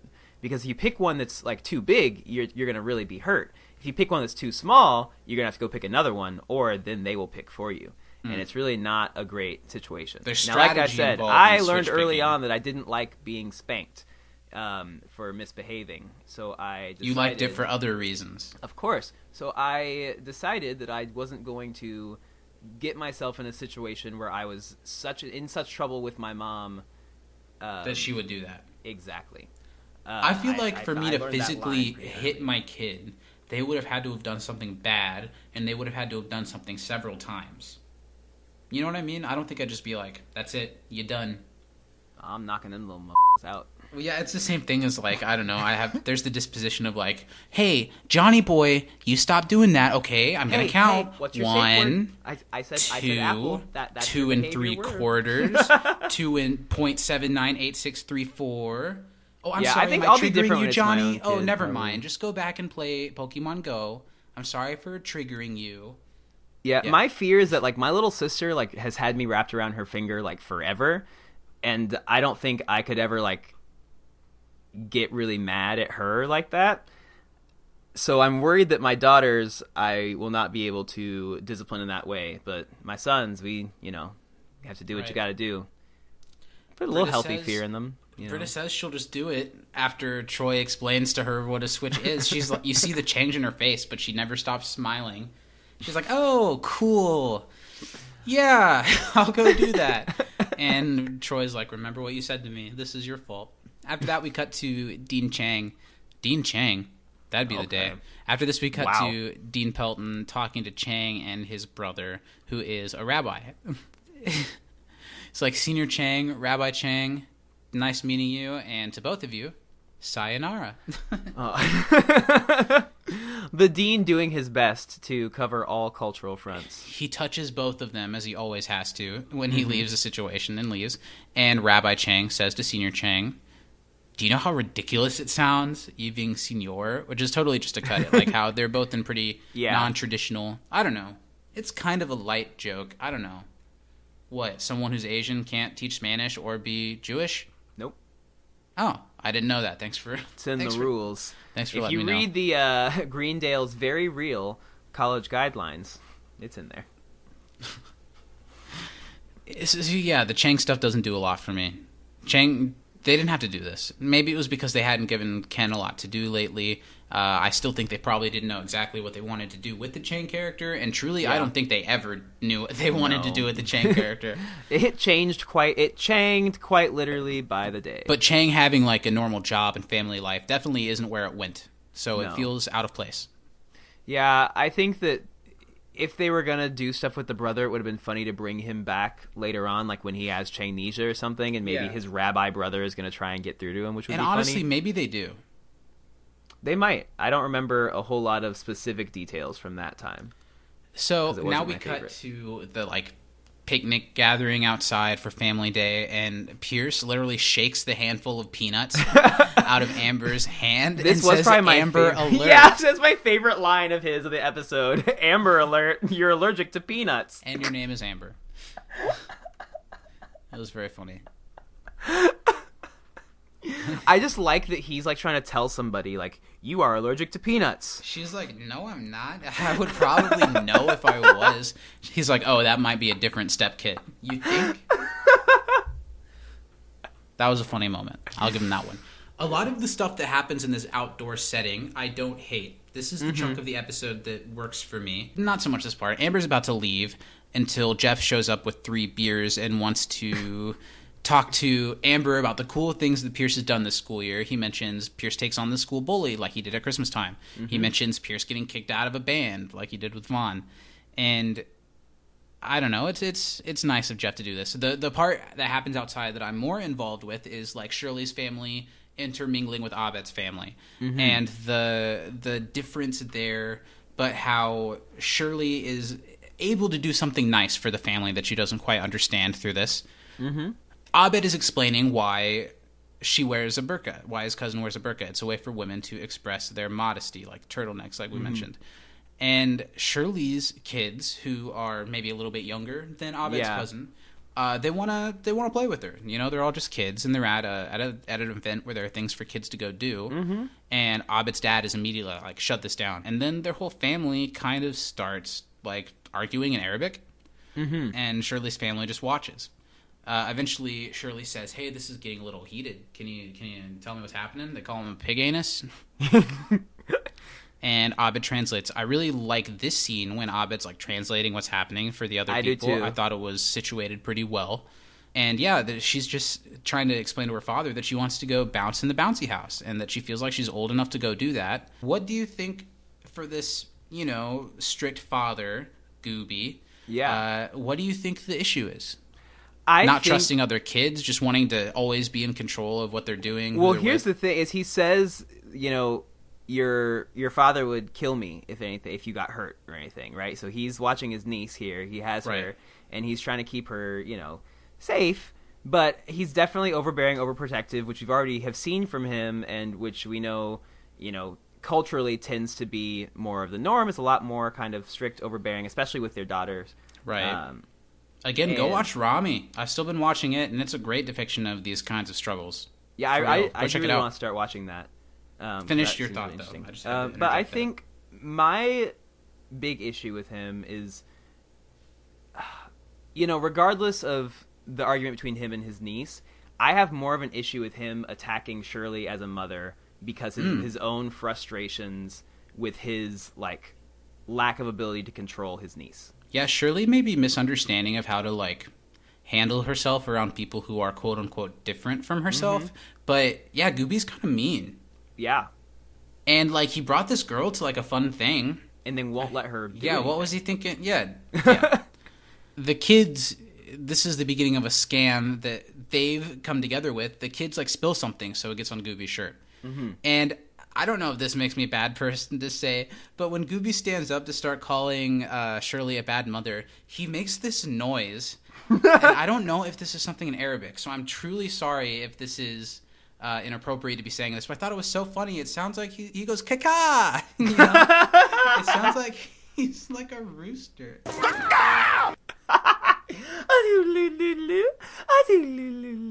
And then he starts yelling at Shirley, "You're a bad mother. Control your children." I had to go back to my car and get my emergency shirt. And I don't even, I don't like, even like that, that shirt. shirt. And it's Shirley's fault because she's a bad mother. That's funny. Yeah, I thought that was pretty unnecessary.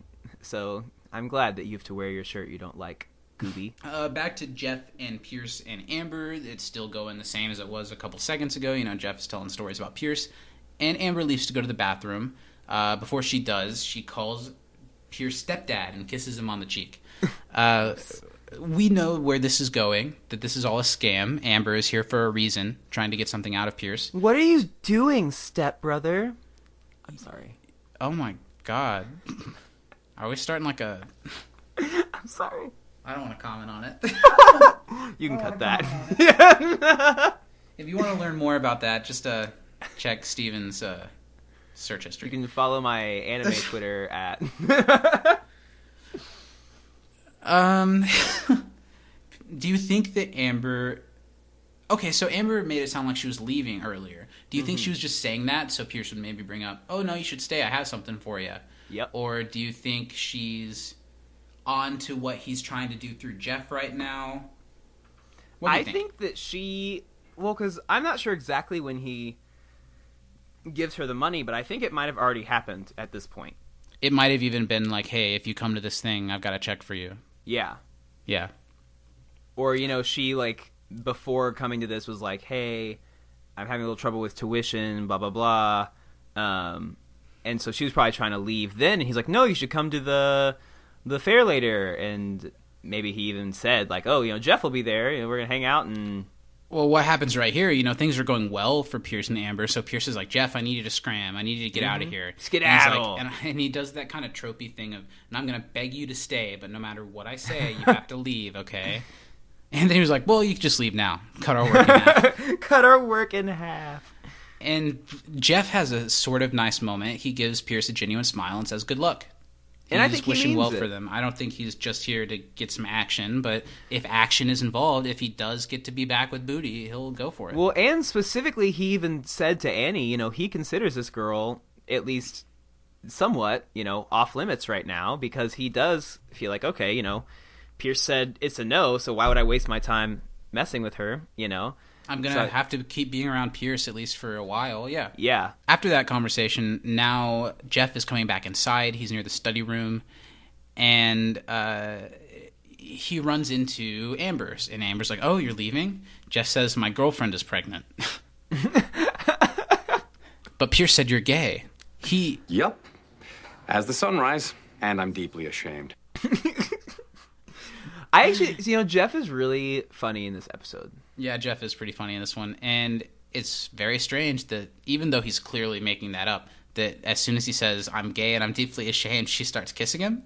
You know, If I had a nickel for every time on. that happened to me, you would have exactly. I'd have a, couple, I'd have a nickel or two from, from back in the day.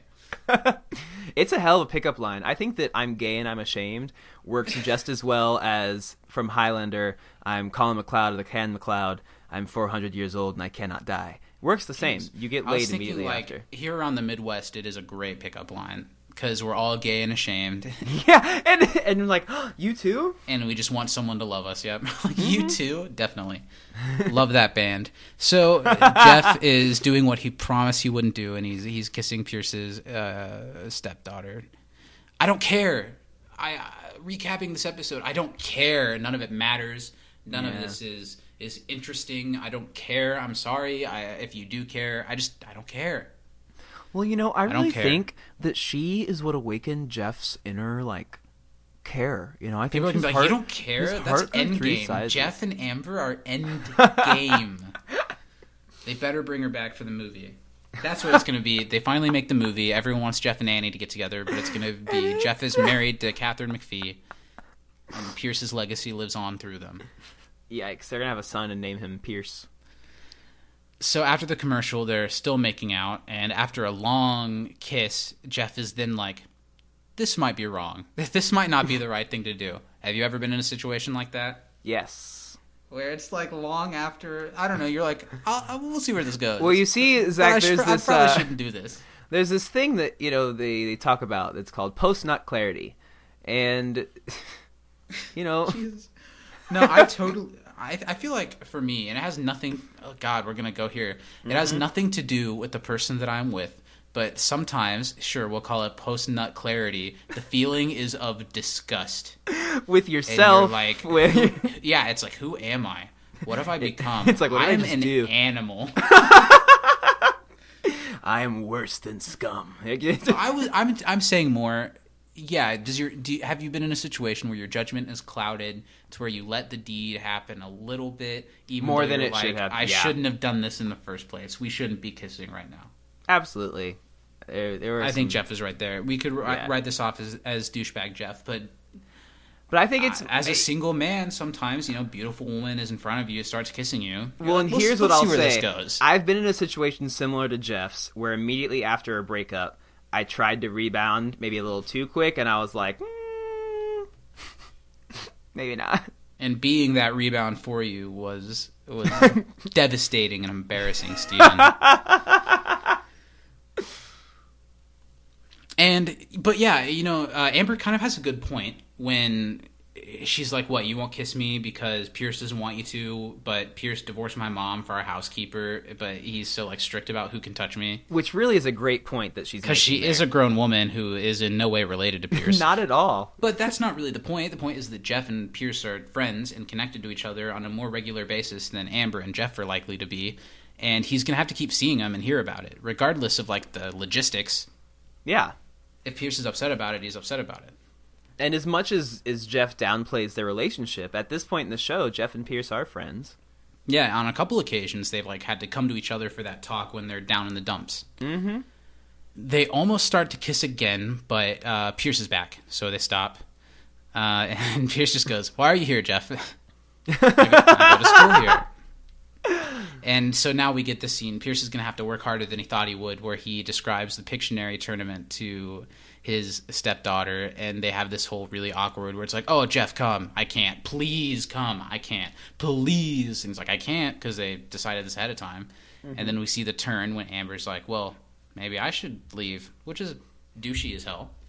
Um, Yeah. And Pierce is like, Jeff, stay for real. I think you have to stay, You- please. do you really feel that way? You, I think you have to. I think that's kind of what this uh, date was like. Uh, the Tinder date in college when I had you come with me. Like Steven, just come and make sure it's okay, and then you can leave because things will be cool. And then they And weren't particularly cool. It's like Steven, sticking around, please. Yes, please. I would, you know what I really would love to see, but also would hate to see, Okay. is just like a recording of that. Ugh, why? Because it was probably So you can so laugh at my awkward. expense? Of yeah. course it was. I was in no position to be talking to a woman at that point. No, she was nice Uh, though. Yeah, she, uh, she, she's married and pregnant now. Nice, aren't they all? Aren't they all? What? But that's Steven's type. It, it is. You got it all this week, folks. I hope you liked this one as much as last week's. We got Yeah. 11 talk. Whereas, whereas last week is a very like great episode for first time listeners. This one is not. Yeah, just because I said we're not going to say f- uncensored doesn't mean we're going to let a lot of stuff slide. So Jeff agrees to stay. He's going to go to the Pictionary tournament because Pierce isn't giving him any other situation, and it's becoming this weird thing of like, how far is Pierce going to let this go to get the attention he wants out of his stepdaughter? You know, is he going to li- literally like be like, okay, go off with each other just so she sticks around? I don't know. Yeah, I feel like it's getting to the point of Pierce's desperation that it's like, all right, buddy, let's slow it down. Troy and Britta now are outside. They're walking around. Uh, Troy's like, "Hey, what are you doing?" And Britta's sticking to it. She's looking for a switch for Nana. Which, by the way, where is Nana at this point? While they're I'm assuming just outside? sitting somewhere still in her chair, unable to move and unhappy about it. She probably started like napping, mm-hmm. like a like a unstoppable nap, and and Troy's Yeah. like, "Oh, this is my chance. I gotta go." Troy has this nice speech. Troy doesn't get to shine a lot in this episode, but he has a lot of funny standout moments. Yeah. Troy's like, you don't have to pretend to be nice to my mean old grandma. and Britta can't drop the facade. She thinks it. She she has to make it clear that she thinks it's cool and she respects it. When I'm sure she's annoyed. Mm-hmm. It's a little bit annoying. Yeah, I Britta's trying her best, but this is Troy gave her several outs. Yeah, and Troy gets this. Uh, this is his great speech of, you know, my mom told me there'd be white people that did this. With the pocket watches and coffee grinders and pretending to be into steamboats. and I can relate to that one a little bit. You know, when we went to Disney World, there's a, like a real steamboat that you can go ride that takes like a lap around the, this like lake area. And so preparing to go, we were all like, yeah, let's go ride the steamboat. That looks so cool. It'll be really fun. But we're pretending to be interested because you know when we were at Disney World and there were rides to ride, we were never like, now's the time oh, let's to go, go, ride to the, steamboat. Yeah, no. Uh, Troy's like, this is real life. And she's gonna beat you with a stick. And I mean, think about how many of these beatings Troy has been on the receiving end of, with how like aloof Troy is. The amount of times that he's probably gotten into trouble with his nana. Britta finds the perfect one. It's long and looks like it'd be one of those like where you can hear it through the wind as it, Yeah, as it that was ya. a menacing choice. And Troy's like, very good, very cool choice. It's gonna hurt a lot, I bet. Do you think that Britta thinks that there's a chance that this is gonna end with Troy's Nana being like, I respect you? Or I is think that expecting to get her Britta. I think Britta is expecting like something a lot less than like either like her to be joking or Maybe her her, to like parents spanked her a couple of times, and they were more like the mm-hmm. Connie Pruitt spank than, Exactly. than, a, than a Nana Barnes spank. yeah. I, I think that Britta really does not realize what she's gotten herself into here. yeah, when this grandma is literally like, Britta is a kid that's not well behaved, and kids that are well behaved are gonna get whooped. Nana was like, "This girl said three things to me, and I hated all of them. So I'm gonna beat her ass."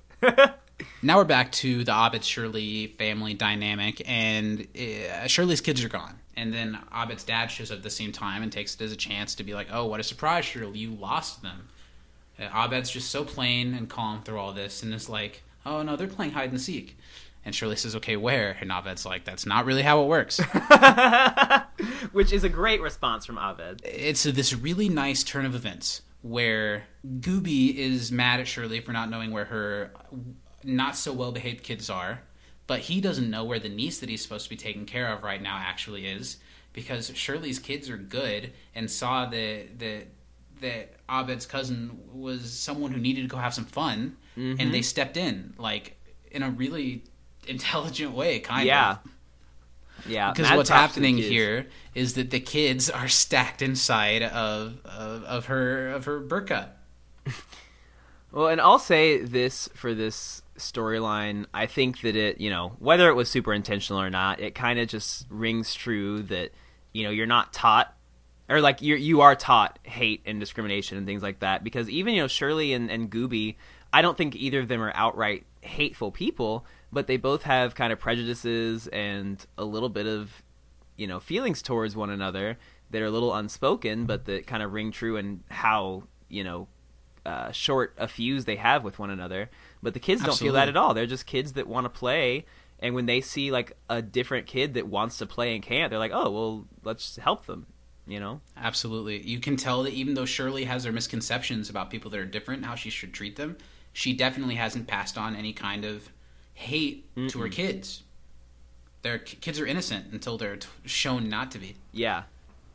And Shirley explains to Gooby, you know, like I I she says some of the wrong things, you know, she com- she comments on the burqa, but she's like I let my kids be kids. I don't treat them like I'm a jail warden. Yeah. And Gooby just is confrontational about it. And I get that to an extent. Shirley doesn't necessarily have any place telling people how to raise their kids. No. But Gooby's questioning her parenthood when she's already, you know, a little bit insecure about it because of not seeing her kids so much. Mm-hmm.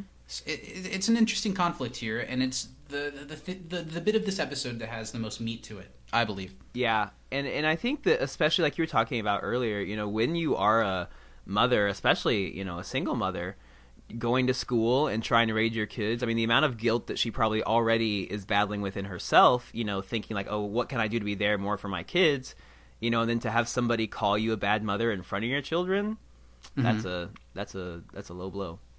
The way that Shirley reacts when she realizes what's going on and that her kids are in the burqa and that Gooby doesn't know it yet, uh, and she gets what they're doing, the way that she reacts to it and doesn't let it go, like uh, Yvette does a really good job here. Yeah. she you can tell that she's proud of her kids and knows exactly what's happening. Uh, Shirley makes Gooby go get napkins, and Gooby's like, "Oh, so now I'm the napkin man," so she can discuss this with her children. It's pretty funny. Uh, she sees that that Abed's cousin is in fact uh, bouncing in the bounce house, and that's all she wanted. That's And all it's she wanted wholesome. to do. It's one of the only nice moments of this episode. And now we cut to one of the the least nice touchy feely moments of the episode, God. but one of the funniest. Yeah. it's the Pictionary tournament. And so going into this, this was one of the episodes that I think I remembered the most because of something like this. because of a few things, but I vividly remembered this whole scene, and I did not laugh any less. because Yeah, this is a really funny scene. One of the funniest scenes of the episode, and a scene that would be great to put on to like a compilation of funniest community bits, like out of context. Yeah. It doesn't mean the episode surrounding it is as, as good as this joke is. Uh, first, we see Amber. She's drawing. Uh, it's like a potato laid down flat with like a squiggly line cutting it down the middle and a smiley face. Uh, Pierce keeps guessing circle, circle, smiling, happy face, smiling sideways vagina, and he's like, "Did you hear me say circle?" Uh, and then Jeff speaks up and is like, "That's a happy face. That's a clam. Happy as a clam." And it's right. And I like how even though it's right, and this isn't a funny joke, but it made me laugh a little bit. How Pierce is like, "What a gay guess to Jeff." Idiot. Yeah, that Like, that what did do make you me mean? laugh. It was right. because it's such a Pierce like I'm mad because I'm being outshined by Jeff. And then it's Pierce's turn to draw. And ah. Here's something I want to comment on really quick. Before Pierce starts drawing, and we all know where this is going, Mm-hmm. he thinks he's drawing one thing, but what he is drawing is a swastika. It's like Yeah. the bathroom stalls at our high school all over Uh, again. exactly like them, with just as much aggressive circling around the swastika. Starburns' delivery when he starts the timer, he's like, "Go!" Go! Yeah, I really like that. But okay, so there's a shot of the card that that Pierce is reading off of. Mm-hmm. Uh, windmill was blue. blue. Okay, I don't see a category at all. It's just blue and it has a picture of a windmill. Ah. I feel like they put in this shot of Pierce reading the word windmill so the swastika joke would cut a little bit less deep, Yeah. so you can see where he's coming from. but from it, how much beginning. funnier would it have been if you didn't was know what say, he was I think it would be funnier if he just started drawing it, and then the punchline was it was supposed to be a windmill. You know, like this is like we know it's the windmill is the setup, and the punchline is what he draws. Mm-hmm. I think it would have been a little bit funnier the other way around, but it's still a very funny scene. Um, you know, he just straight up draws a swastika, and Amber's like, "You got to give us a little bit more than that." So he starts circling it, and then it looks like a swastika band. And then he just keeps circling it and circling it and circling it. And my favorite part of this, I think that makes me laugh the hardest, is how distraught Jeff looks. And he's he like, please wanna- stop circling. and when you said I didn't think about this until you started talking about it, but it, it, it really kind of does feel like they put that scene in afterwards because the the cop even has a line later on that kind of is the reveal of the it being windmill and like a Yeah. really funny type of thing. So yeah, I think you're absolutely right. They must have added that in because somebody was like, mm. Seems like a network note, or like they Yeah. knew they'd get a network note, but they wanted to keep the joke, so they added something to soften it. Mm-hmm. And then, of course, Rabbi Chang walks up to see him drawing a swastika, and the damning line when Pierce says to their, you know, questioning what he's drawing, he's like, "You're supposed to know, stupid." oh, Not because of the Jewish thing, but because of you know it's a game. It's a the one who's game. supposed to guess and know, but it just sounds and looks so bad. Bad. But it's very funny. Uh, I find stuff like this that's dark and shouldn't be really laughed at. I find it Yeah. very funny, which I'm sure you've picked up a little bit from the way that we talk. That's a really funny line. Just don't be Nazis, guys. Don't be a Nazi. Just literally don't be a Nazi. I don't know why that's so hard for people. It's funny because Nazis are bad. Yeah. Yeah. When nobody's It's not funny like, because we "Oh, like them. It's funny because it's Nazis." so ridiculous. Yeah. And what's what's crazy is that ten years ago, it was so crazy to think that like you can make a joke like this because it's something that's so old and dead, but now it's like Nazis are a thing again. Yeah. So just uh, quit being Nazis. So if you're listening to this, maybe I'll cue up a little bit of uh, the the more you know music again. there we go. Friends, if you're listening to us on this fine day and you in any way describe yourself as a Nazi or a neo-Nazi or anything thereof, please and don't take this lightly. Eat shit, you piece of human garbage. Yeah. Um. For those out there who are Wind really chimes. struggling with their own Nazism. Uh, kindly go f- yourself. Thank you. Yeah, a message you. from our sponsors. Yeah, Nazi, f- your way all the way back to Knott's Berry Farm. oh no. the home of the Nazis. Okay, so n- nobody guesses Pierce's thing because nobody wants to say it, and I think they all know that Pierce is confused. Yeah. And uh, so Chang says on behalf of his brother, "Don't worry, I'll take care of this." And then we cut to both of them on the couch with bruises and scrapes, and Pierce has a butterfly band-aid on. Uh, Chang's shirt is like all the way open. Thank God, looking Yeah. great. yeah, that sheen. So, and then we get the police officer, Officer Cackowski again. He's always a funny Greendale face to see, and it's hard to like laugh at jokes about cops right now because I feel pretty strongly on what side I am in the way we're rethinking police right now. Yeah. Uh, but I do believe that Officer Cackowski is the was one of the good ones. He is. Um, you know, he's like, I got to take all this information. I think they're going to drop charges against each other. I don't think they're going to do anything. But I, he wants to take all the information, and he wants people to know that he's not going to stop until the Pictionary bans the word windmill. See, that's the work our good, our, our want to be good police officers should be doing. Yeah. That's that's who we need at the front lines. Cuz he is trying to make change in the world. He's trying to stop the violence. So Jeff and Amber take this as their excuse to leave while Pierce is kind of caught up in this other thing. They say they're going to go get coffee. Pierce is like, "Is coffee code for sex?" Nobody really responds except the cop is like, "Is it?" Is it? Everyone's like, "No." Yikes. And now we cut to the set piece that is probably the most memorable thing from this episode. Uh, Troy and Britta walk in to find Nana Barnes in a classroom, and uh, Britta's bringing the switch that she's that she's chosen, and she's just trying to stay positive, uh, hoping, I imagine, that something's going to change. Nana's like, "Let me see it," and when when Britta hands it to her, she like tests it in the air a couple times. She's like, "This'll do." And Britta's like, "Let me have it. like me when Steve and I spent together.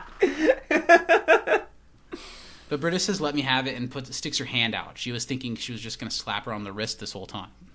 And Nana Barnes is like, "I'm not a nun. Bend over," and goes to town. this scene i started laughing like I, I remember this scene very well it's it's one that like in terms of my favorite community scenes this one is pretty high up there mostly because of troy because i think his screaming is just so good but There's a lot of this that works. Like everything about the visual of the scene works. That's so ridiculous. the angle And that they it- use it it's like just- troy looking over his shoulder horrified the, the the severity of the ridiculousness just just grows as the scene keeps going. the unwavering intensity with Yeah, Britta bends over. Troy says, "What are you doing?" And yeah, Nana with the, uh, so much edge is like she's respecting her elders. force of a god See, Troy, did you think I was a hypocrite? And then Nana keeps letting her have it, and and and Britta's just screaming in pain and like really having trouble. And Troy just winces at each at each smack and and moves his shoulders and yeah, he's like hiding so he can he can't not look, but he's also trying to look. yeah Gotta love the way he yells. I don't understand you, Britta. i And- don't understand you at all a joke that was already perfect gets even more perfect when Jeff and Pierce's stepdaughter, who he's not supposed to be making out with, uh, burst into the room to try to make out here to see Troy crying over Britta getting spanked by an old lady.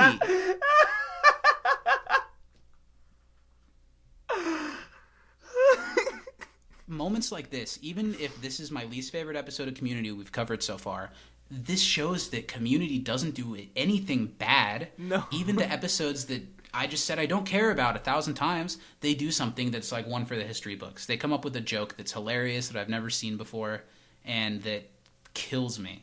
Yeah, it's so funny. And then when Jeff finally does leave, Troy gives us a couple more great lines with the She's had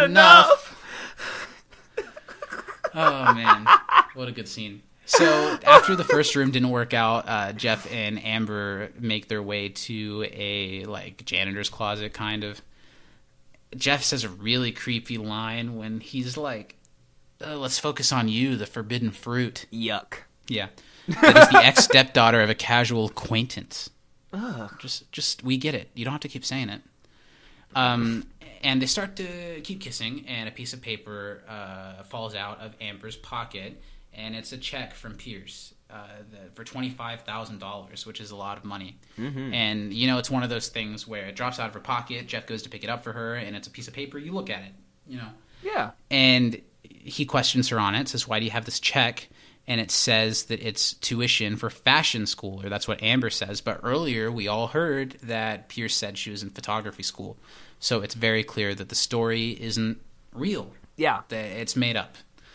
Um, and this is a moment that really shows that jeff does have some chivalry even if he acts based on his sexual interests sometimes.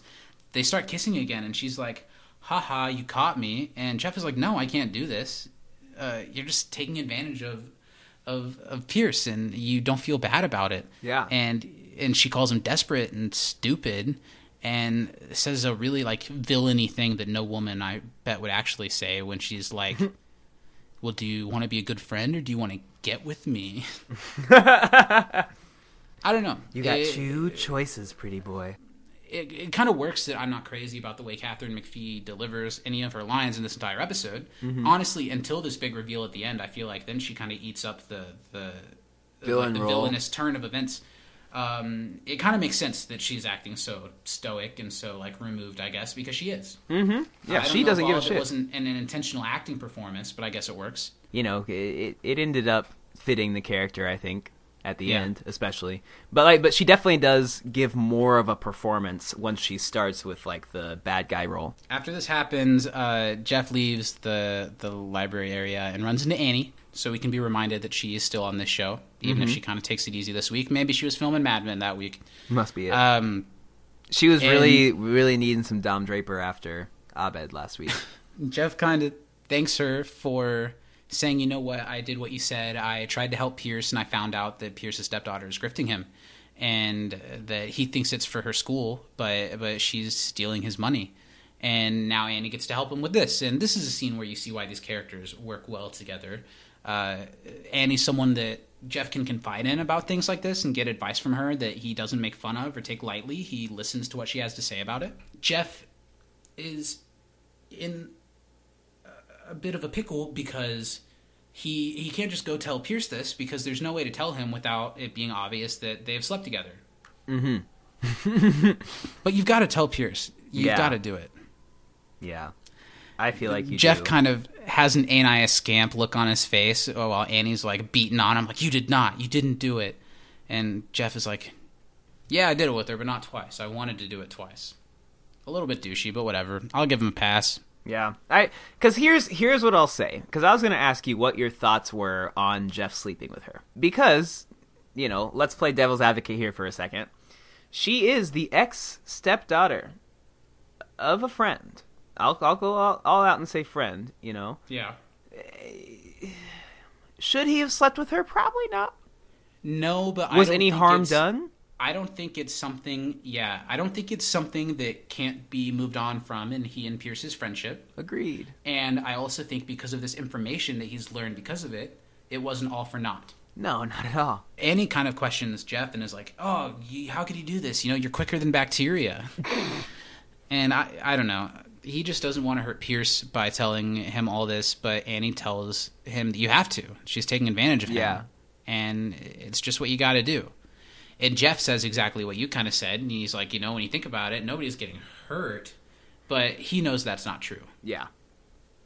he says Pierce is getting a daughter, Amber's getting an allowance, I'm getting. We already talked about it, but I think Jeff has to know that after she walks out with that money, she's gone. Pierce does not get a daughter out of this unless she needs money again. Yeah, and he knows that. He's And trying to Jeff justify. brings up the point. He's just justifying it, yeah. But he's like, and Pierce isn't the best person. He does bad stuff all the time. Mm-hmm. Maybe this isn't the worst thing ever. But I don't know. Annie, like, she has those doe eyes, and she makes it very clear when something is like immoral, and her moral compass is really firm and not like biased. So Jeff, like, when when Jeff sees through Annie that something's wrong, she he knows that it's really wrong. Yeah, he can. He knows that. Okay, this is actually objectively bad. Yeah, she even says, you know, like. Well, it sounds like you've got it all figured out, so why are you talking to me about it? Because you're, you know, A decent person. maybe. And you knew that talking to me about it would make you feel like a bad friend. And you wanted to feel like a bad friend because you want to be a good friend. You really suck. You know that? And I feel like I've been in situations like that before. You tell your friends what's going on and you know the answer, but you need to be confirmed the answer. Yeah, you want that little extra push. Yeah. A little cute. A little drop of cute Jeff and Annie sweetness in there. Aww. Still don't ship them. Nope. Nice try. You thought No. you had us. in the like cafeteria common area, uh, Shirley's kids are playing with guns again, and this is when he's like, "Get you and your brother some ding dongs. Calm down." Abed comes in the room, uh, says, "What's up?" and thanks Shirley for what they did for Abra to to have a day of fun. Um, I don't know. It's a nice moment to cap off the one story of this episode that is nice. Mm-hmm. Shirley says to Abed, "Thank you for coming up with this idea. It was a great idea." And Abed says, "It wasn't me. It was your kids, and they're great kids, and you should be proud of them." Which is always a good thing to hear as a parent, Yeah, I like hearing especially from someone like Abed, who's becoming a friend, and you respect the opinion, and your motherhood has been questioned, and you're being reminded that you're not a bad mom. And I thought that moment was really, really, really sweet. And Really I think sweet. Abed knew how much it would mean to Shirley for him to say that too. This episode does have some of the best Shirley stuff we've seen in a while. Mm-hmm. It's been a good chunk of episodes since she's gotten to shine at all. Yeah. And I still don't think she's my MVP this week either, but she puts up a case. Mm-hmm. Abed and Shirley have a hug, and it's nice. and then uh, Shirley's kids are good, but they're crazy because this is when we reveal the kids got stuck, or one of the kids got stuck in the vending machine while they were trying to go get a snack and calm down. Which how the And hell Ha- do people do that? Shirley has this look of disdain on her face, and Abed's just like, ding dongs are my favorite.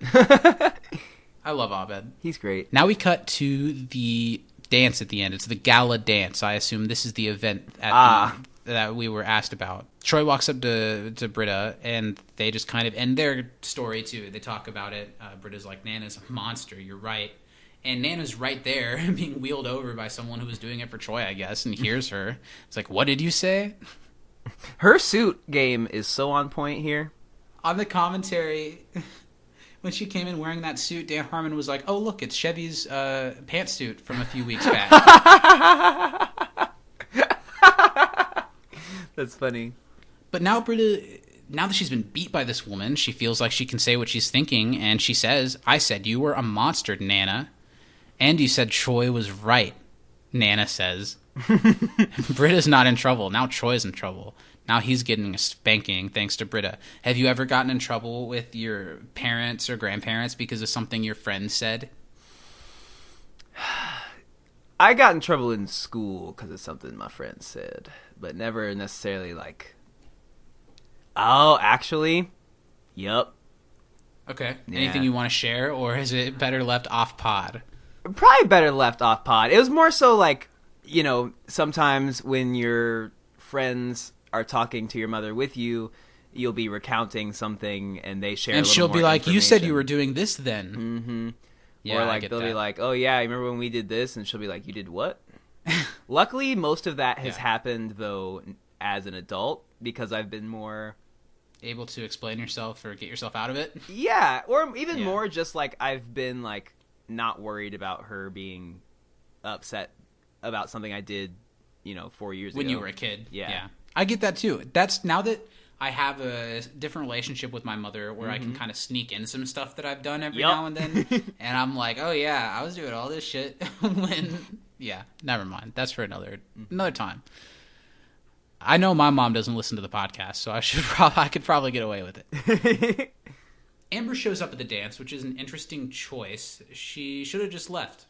Now that someone knew, her jig was up. She should have left. Mm-hmm. But she comes in and she's still in that villainous, like, trying to come on to Jeff, trying to talk bad about Pierce, and expecting Jeff to go along with it because Jeff might have some of those vibes. You know, he was willing to hook up with Amber even though he knew he probably shouldn't. Jeff is like, no, what you're going to do is you're going to tear up that check and you're going to go have a dance with your stepdad. And Amber throws it back on him and says, well, if I go tell him everything, guess who he'll forgive? Which is a point. Mm-hmm. Now, a line that uh, that she also said that kind of was gross is when she first comes in. She says something about Hey, logging stranger. some more time with Daddy Warbucks. Yeah. Gross. And Jeff says something much better. You know, he says, you know, I'd rather be the bad guy than watch you siphon him, which is always the right decision. Good job, Jeff. Good job, Jeff. It took him a second to get there, like it always does, but he's making the right choice. Amber says that she's going to leave, and if the check clears, she won't make any more problems. She'll stay gone. And Jeff, obviously, that's not good enough. You know, he says astutely, come back whenever you want. You know, Pierce needs this. Mm-hmm. And be good to him when you come around because I'll be around and I'll be watching you. Good Jeff. This is a good guy Jeff. Good guy, For Jeff, sure. for sure. Moment, yeah. Like you can be a stepdaughter or not. And Amber takes one look at Pierce being a doof and says, "No, I'm going to take the money and I'm going to leave. Bye." And she does. Yeah, she kind of. And here's what I'll say: she doesn't really have a whole lot of reason to have any loyalty or like kindness in her heart towards Pierce Right. because he did cheat on her mother with their housekeeper and leave them. You know, so I, I get her maybe not liking him, and I honestly kind of understand her taking the twenty five grand and going. I'm not saying And she's in now the I right, understand why you wouldn't want Pierce to be someone in your life Yeah. as well. but I And- I don't think that it's you know okay to take advantage of somebody. But it's hard to feel totally bad for Pierce because he Mm-hmm. does bring some of this on himself, but this episode does make you feel for the man at least a little bit. at least a little bit, yeah. Jeff uh, goes back to Pierce, and Pierce is asking, Have you seen Amber? Jeff struggles for a second and says, Pierce, I got to tell you something. Pierce knows what's happening. She's not coming. Jeff's like, Yeah, she's not coming. And Pierce knew all along what was going to happen. He said, "You know, I wrote her a pretty big check this morning. I had a feeling she might take it and run." And Jeff, even as a lawyer, you know, he's like, "Do you want me to help you cancel that check and keep it from going anywhere?" Yeah. And Pierce is even, I don't know, maybe a little bit more paternal than anyone gives him credit for, because even when your kids take advantage of you, you want to help them succeed. Mm-hmm. You know, he says, "Hell, she earned it." And he says to Jeff, You're lucky, Jeff. It's not too late for you. Have a family. Share your life. That and understanding computers are two things you just can't knock out at the end. Uh, Chevy didn't have a great week this week acting wise, but his delivery of that last speech I thought was pretty good. Yeah, pretty solid. Jeff gives him something a little bit back. He kind of shows Pierce that you know what, like people call you in our circle when things are going, and maybe it's not a traditional family, but you've got a family growing here. Yeah. You're sharing your life. If you have friends, you have family, and I Which is really tend to agree with that. I tend to agree with that. To quote Vin Diesel from most of the Fast Furious movies, you know, I don't have friends anymore. We're family. That's a really bad Vin Diesel impression. Don't don't take that to heart, folks. And to quote Vin Diesel from the Walt Disney original film The Pacifier.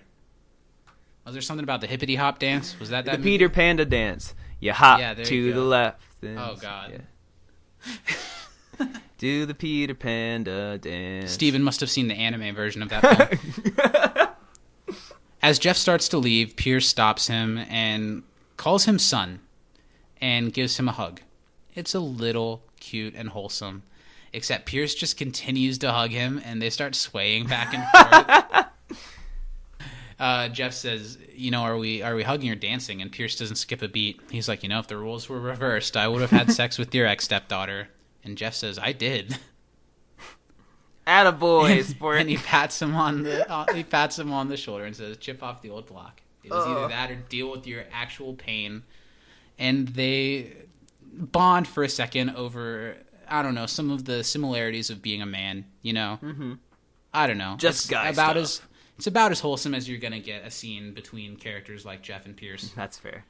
And if anything, I think this moment between the two of them at the end of this episode works better for me than like the moment they had at the end of the STD fair episode. I agree a Uh, hundred. the rest of the episode doesn't work as well for me, but this is a earned moment between the two of them. agreed.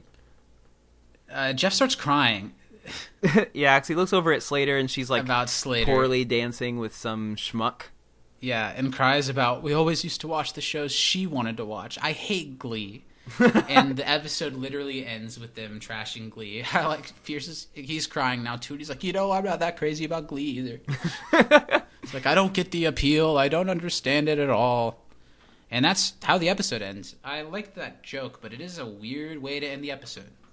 It A really is a weird on. way to end an episode because normally they make like those kind of fourth wall breaking jokes a little more Right. early in the episode when it's like, hey, Right. we're setting up. This is the open. Yeah, Glee sucks. You know. It usually ends with like a nice like uh you know like a melodic chord in the score Mm-hmm. that's that's bright and sunny as like everyone hugs or something Yeah. like that. And this one just kind of ended, fizzled out a little bit. Now we get the end gag, which I think is very funny. Mm-hmm. Uh, now Troy and Abed are stuck in the vending machine. I bet Abed saw those kids in it and we're like, I bet we could do this Yeah. Which I think is very funny.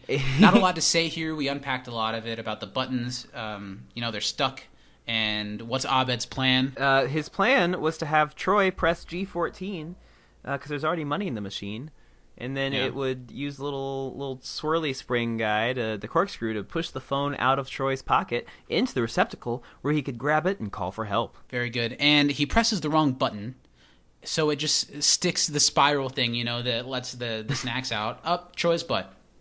And he makes some interesting faces as he's coming to terms with what's happening to him. You know, uh, feelings of confusion and maybe pain and maybe pleasure. A little bit of bliss. And that's pretty much it. That's our show, folks. How do you think they got out? Um, I think they pr- uh, somebody probably came along eventually. I don't think that the Do you think someone came along with a key, or do you think someone came along and they were like, press G14? I think that they probably asked them to press G14, knowing that Troy and. Abed. Yep.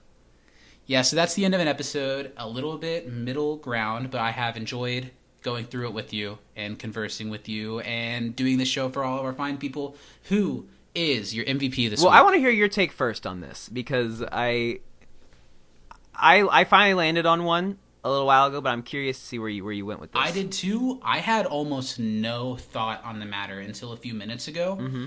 Um, not a lot of people earn it this episode, no.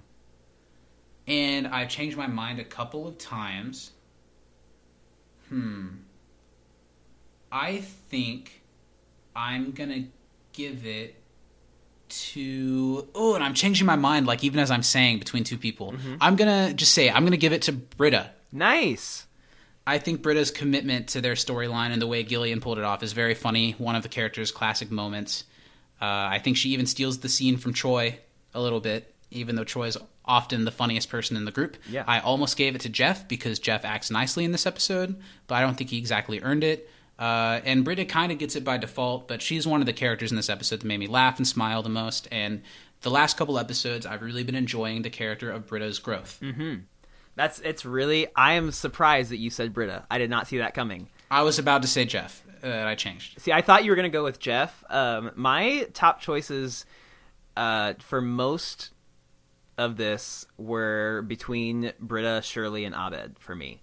I feel like okay. Abed had like some of my favorite moments, and I, I liked his part in the storyline. But like you said, he didn't really do anything to earn MVP this week. He just wasn't bad.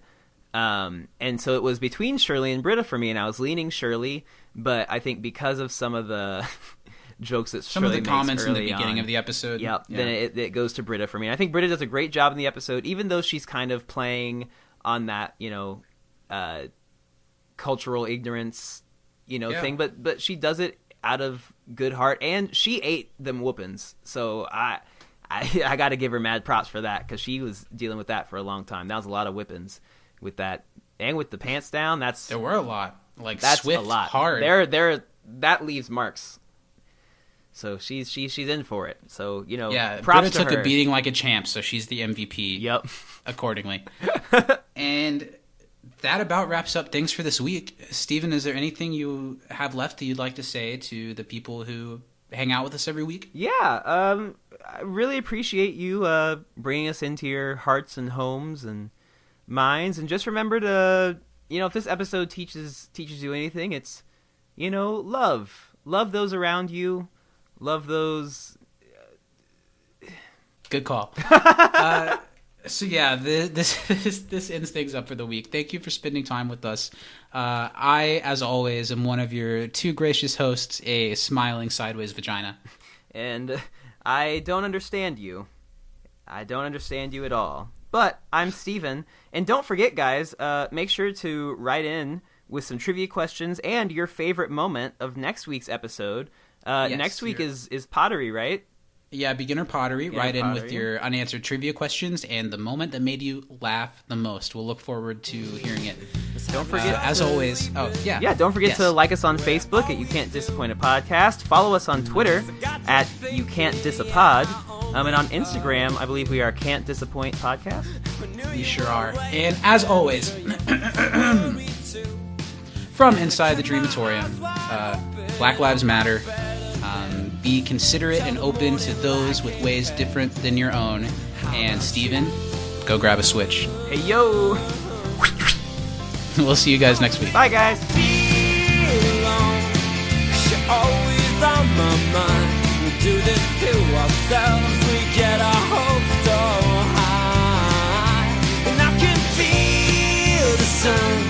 coming up behind the blinds, I don't mind.